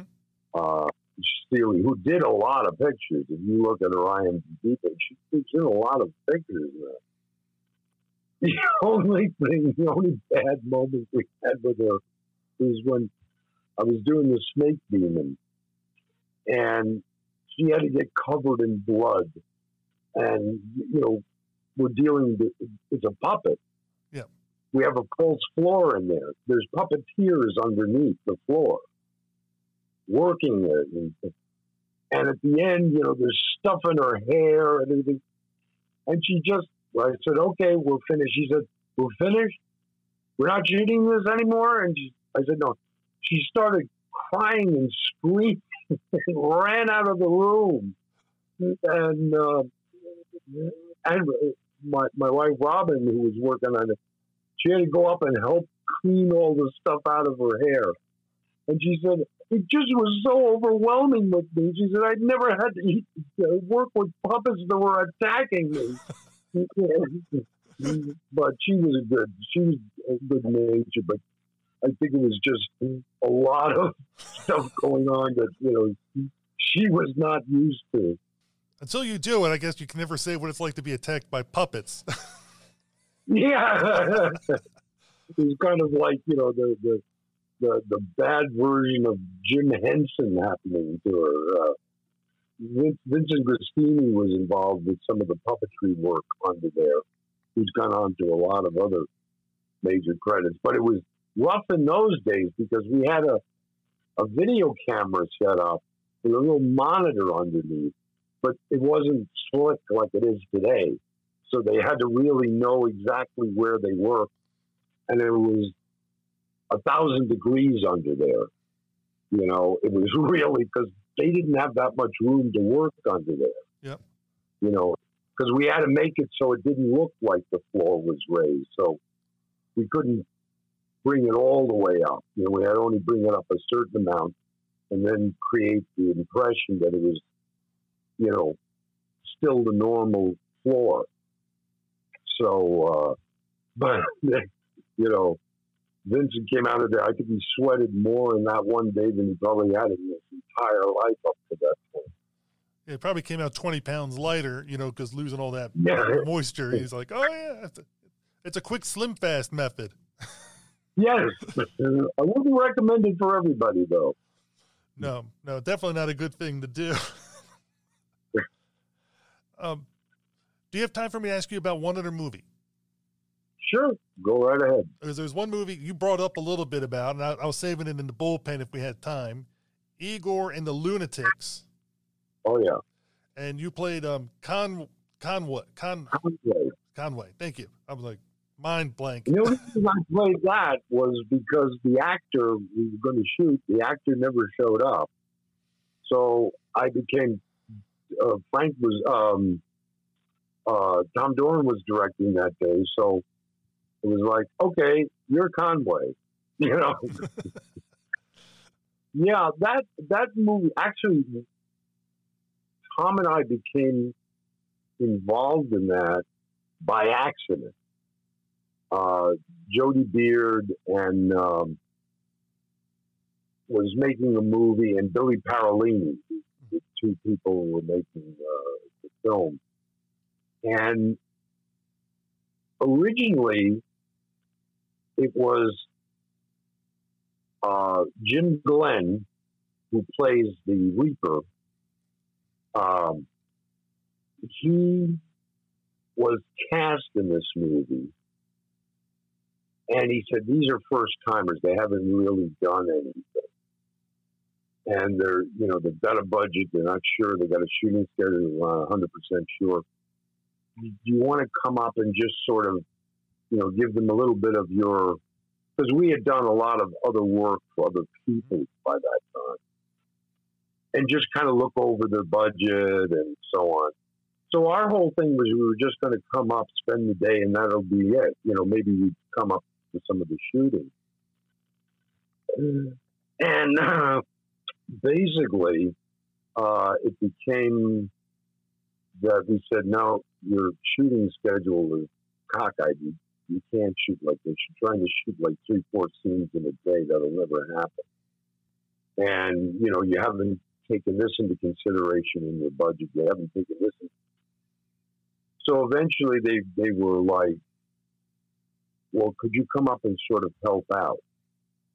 I said, well, we'll see what we can do. And Billy Parolini, I think he had done a short, short before that thing called Stiff Kittens or something like that. I'm not 100% sure. Anyway, after the whole shoot was only supposed to be four weeks. And after about a week or so, Jody contacted us and said, um, you know, I, I, I, it seems like he's not getting a lot done here. You know, and, and a lot of it because the female lead was a Marianne Shack. And evidently, I don't know, mutual at the time, but I guess Billy liked her, and he was trying to favor scenes shoot more with her.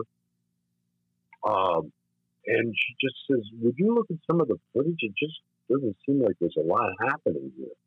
And Tom and I said, "Well, the, the problem is, is your script is it's an interesting idea because it's supposed to be like a cult leader who suddenly starts gaining power in this small town and is going to kind of take the place over. I said, but you know, you need some more action. You need something to really happen. So she said, well, look at the footage. And it was a lot of footage of Marianne walking around with the dog and you know, that she had and walking through the woods and talking.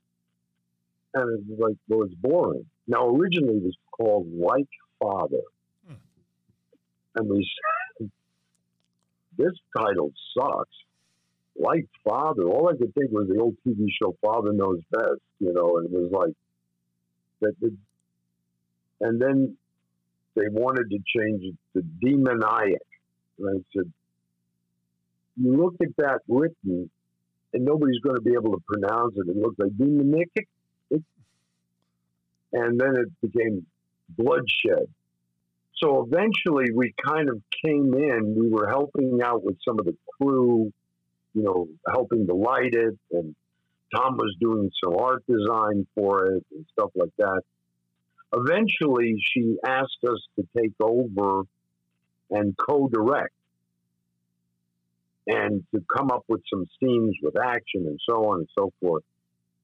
And there was sort of an uneasy truce between Billy and, uh, and us because, you know, we were kind of like usurpers. We were coming in. And so we basically started doing all the more action stuff and the, the horror stuff. And Billy was left to like the scene of people walking around for the most part and just sort of hanging with each other. Eventually, we we felt that you know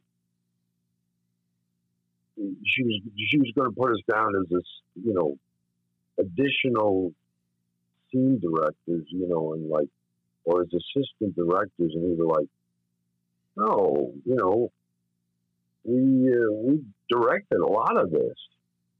We got into kind of a tiff with her, and uh, Actually, at one point, I took all the footage.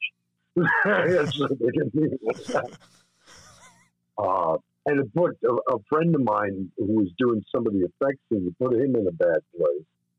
But eventually we came to an agreement and he got like, because they pointed out on IMDb one of the weirdest credits, you know, action horror that directed by, you know, Tom and I.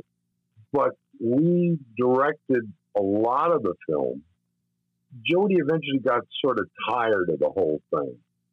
And I guess Billy came in, took back over.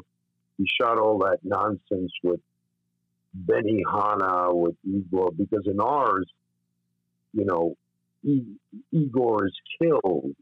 You know, the um, it, the last scene in what we did just had uh, Jim Glenn, TJ Glenn, as he's also known, as you know, sort of standing there like you know he's escaped and he's still on the loose. So that opened it up if they needed wanted to do a sequel or what have you. But then Billy got back into control because I think she just sort of lost interest and you know put in this whole thing with Marianne, uh, you know, being chased by Igor, and Igor was still alive. And actually, I'm the one who named him. He's never referred to, except in Billy's sequence, as Igor. Joe Niola could play some very weird characters. He's even in Killer Dead. He plays this blacked out ex army guy who runs a bar. But he's the sweetest guy in real life. And does a lot of theater, producing, directing, like local theater up in the area. He's a really nice guy, but he's the type of guy that you, you, you want to approach him the right way. Mm-hmm. And he had another business at the time. He used to do um, things with real estate in terms of verifying property and and who owns what and stuff like that. That was his, you know, that was his real day to day gig. So when we would use him, we'd have to make because originally he's only a minor character in the picture, very minor character. And we said to him one day, you know, okay, you're not going to be needed tomorrow. Well, for some real weird reason, he got a call that he was to be there at eight in the morning the next day.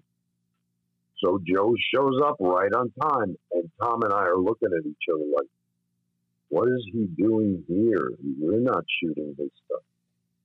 So we went over. We said, "You know, must have been a mistake, and you know, you're not."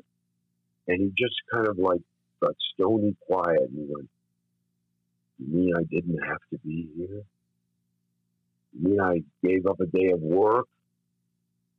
And you're not going to use me now? And it was like it was like suddenly Peter Lorre was standing there. And afterwards we kind of looked at each other and go, Wow, that's pretty neat. Why don't we build up his part? You know, and make him this crazed guy. So I used to say sometimes when he'd be waiting off in the wings, I said, "Bring me an Igor," mm-hmm. you know, and we, he never was named. But then the movie became Igor and the Lunatic. and Billy actually has him say the name Igor at some point, or somebody says the name Igor too. But originally, the character had no name at all, and was only a minor, minor character. But Joe was a trooper. You know, he was a trooper. He really like, you know, when he showed up, he was ready to work. You know, he was ready to work. And some of the stuff he would add lib, he'd come up and say, Well, I think Igor might do this. I think we go, Perfect, Joe, put it in. you know. You hear about that in so many different films, especially in the olden days, where somebody will come in and they'll be like, "This guy is is hitting it," or they'll, they'll see him and they'll be like, they'll see him in some of the scenes and like, "We got to build the part up," and the next thing you know, this part is being added on and added on, and to give him more days, and it goes from being a um, a cameo to supporting actor, you know, with and, and that kind of thing. And it sounds like that same thing happened to him. Yeah, well, as I said, he's a, a matter of fact. If you, watch the movie, there's a scene where the cops are coming in to raid the um, the, the this their compound uh, where the this cult is, and you see a bunch of people get up and start screaming and running, and one of them is Joe, and he's wearing this weird looking hat. But that was before there was any of this thing with really the Igor character. And he would just come up with these things. He put that kind of weird little laugh that he would do occasionally.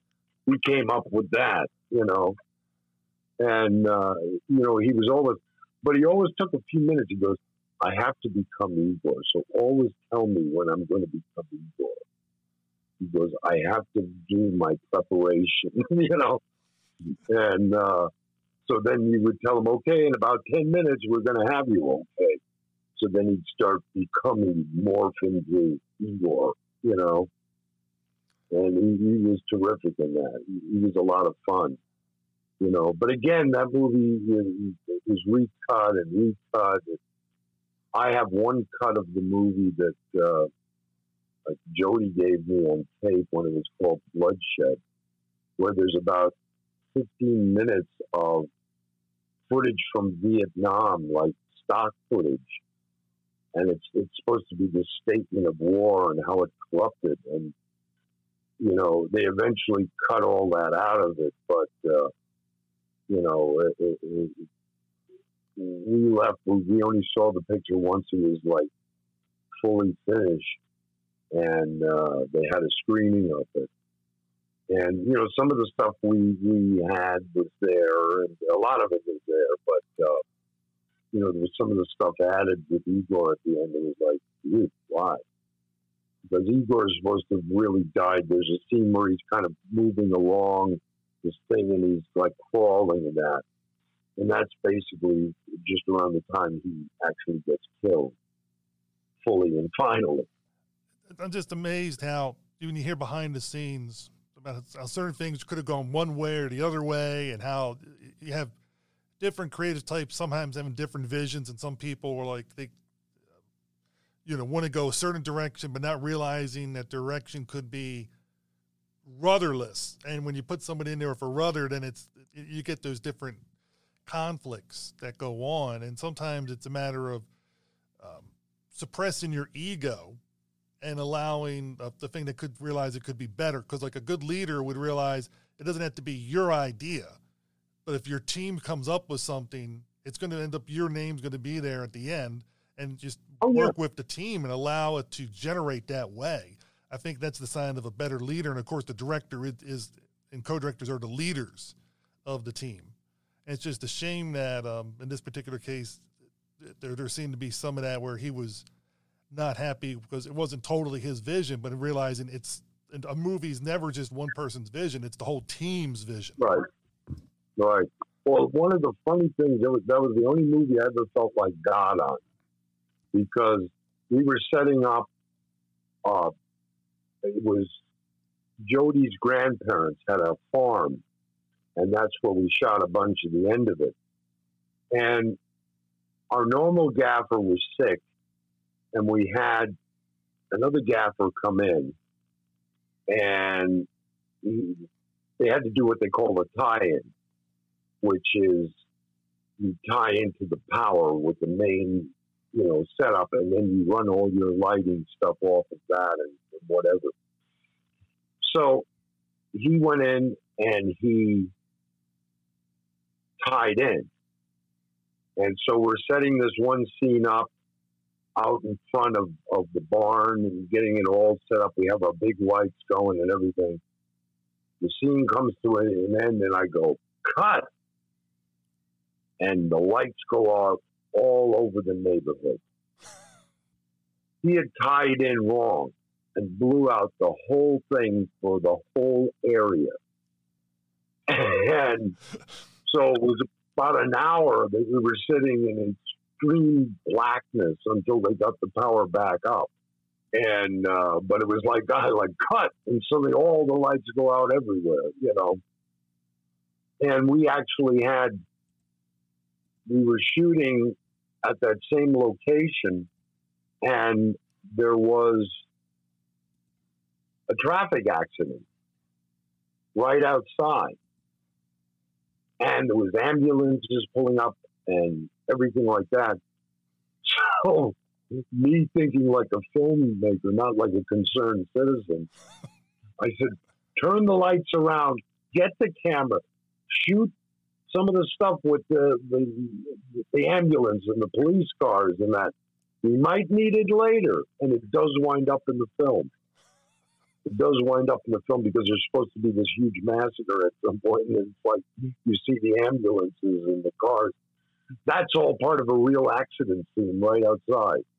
And we had the big 5Ks going, so just turned them around of course, the guy tried to sue uh, Jody later, saying, "Oh, I was distracted by the lights." Well, he shouldn't have been looking over there, you know, because we were way down at that point. But we wound up getting some nice footage out of it. Nobody was really hurt except the vehicles. You know, and that way you get it's like the old guerrilla um, filmmaking style. Oh, there's an yes. opportunity, let's go for it. Oh yeah, yeah. You you know, if you did that, so I couldn't let that pass. I was like, nope, we, we got to see that'll add a lot of production value. And we have it intercut with the end sequence because we could only afford to rent one police car. so now we had a whole load of them in the stock, our stock footage. That's when you look up to heaven, you're like, thank you. we'll give you credit at the end. oh, I, I'm looking forward to Killer Dead coming out. And uh, mm-hmm. like I said, um, and I'll let listeners know what let, let me know when it comes out, and that way I'll let listeners know when it, it around that time frame that hey, Killer Dead is out, um, and, and, that kind mm-hmm. of stuff, so that way they can um, go out there and get it, especially if it can come up hopefully before Halloween. So that'd be one of those great purchases to get. You know, when everyone was looking for a new type of movie, here you get. So it's, it's kind of like old new, you know, like it's it's it's an older movie, yeah, exactly. but it's a new product.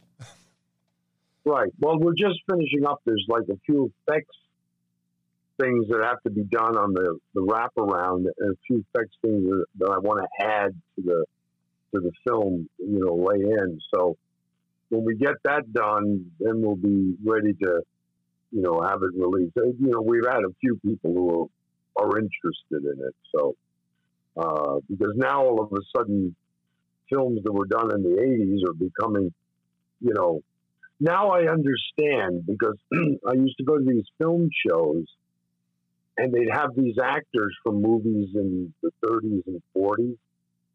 And back then they'd go, why the hell is anybody that? How do these people even know we exist? You know, was because suddenly these older movies were being seen again.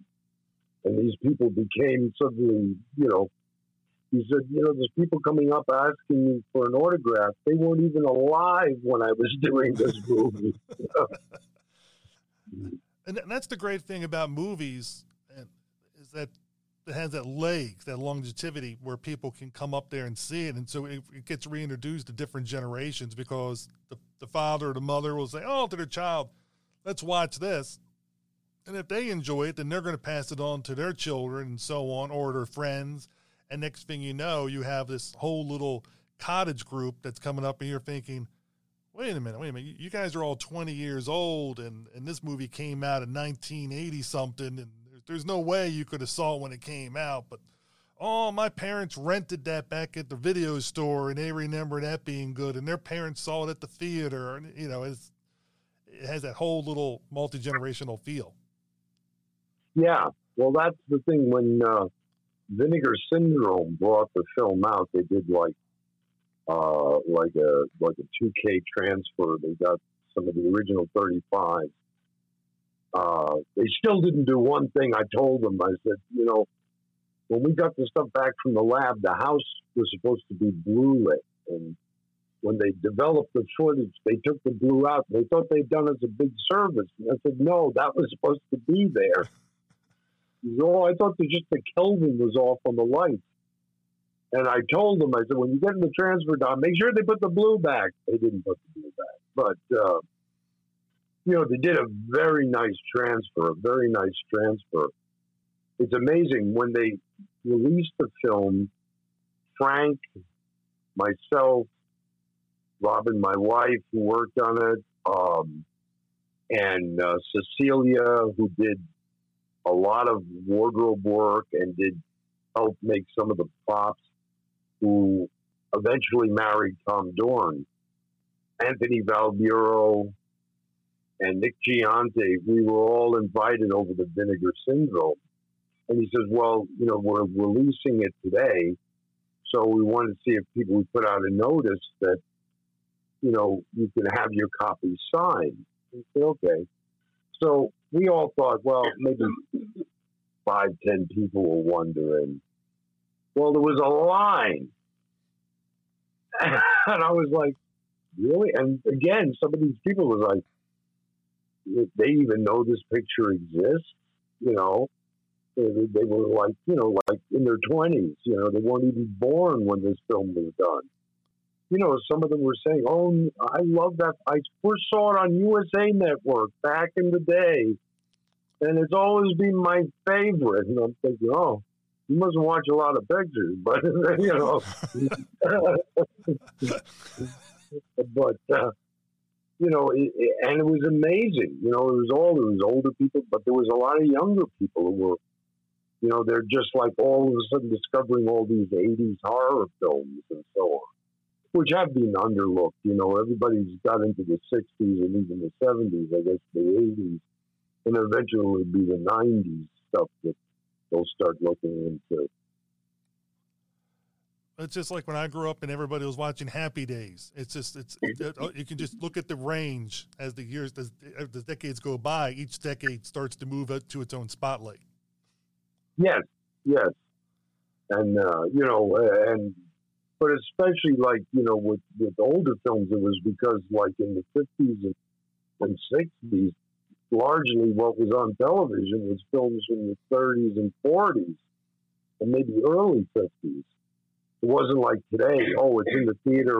Two minutes later, you can get it on Netflix or uh, you know HBO Max or something. Yep. Uh, you know, so it, it was sort of gratifying, and it was like all of us were looking at each other like, "Wow."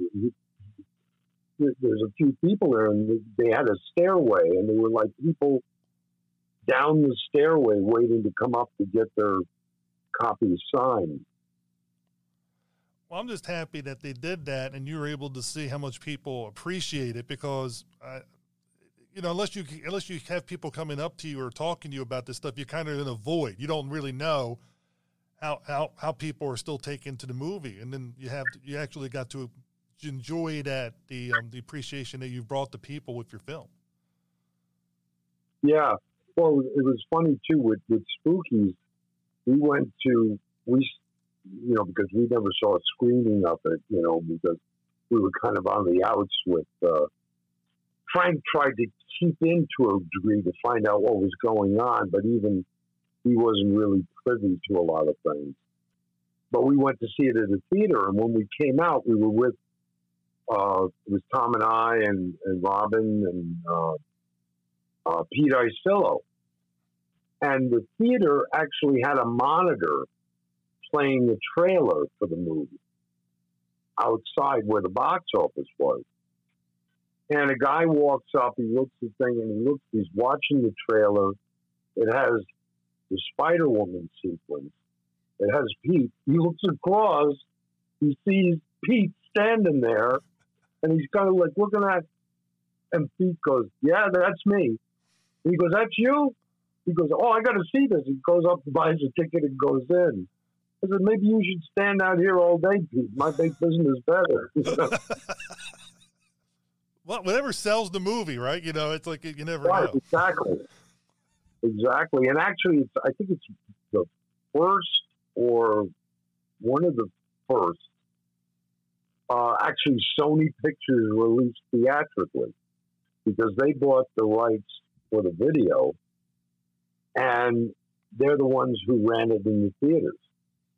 So we were actually one of the first Sony pictures to be released theatrically. That is kind of wild. I mean, that is wild, and it's it's kind of flabbergasting how much you know we to talk about this stuff. But I want to thank you for spending time with me to go over this, and and Robin too, because I know she's been there in the background for putting allowing me to interview you. Well, I'm very thankful that you I, I, I had this chance and it was fun. And listeners, I hope you enjoyed it and please leave us feedback at diecastmoviepodcast at gmail.com on our Facebook page. And if you go to Mid Atlantic Nostalgia Convention, you can look for Brendan Faulkner. He'll be there, probably one of his multiple, you know, multiple tables with his different merchandise. You can come up and look at his stuff and talk to him directly about the same stuff I've been talking to him about. So if I missed a question to you, were like, why, Steve, why didn't you ask him that question?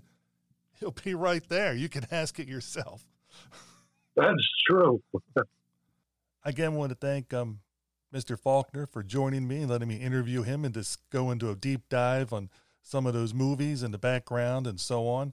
I hope you enjoyed it too. I just want to remind everybody again that this September 7th through the 9th, 2023, he'll be at the Mid Atlantic Nostalgia Convention. And again, go to Mid Atlantic Nostalgia Mid Atlantic Nostalgia to learn more information. I hope to see you guys there, and I hope everybody goes and has a good time, and hope everybody has a great day. Bye.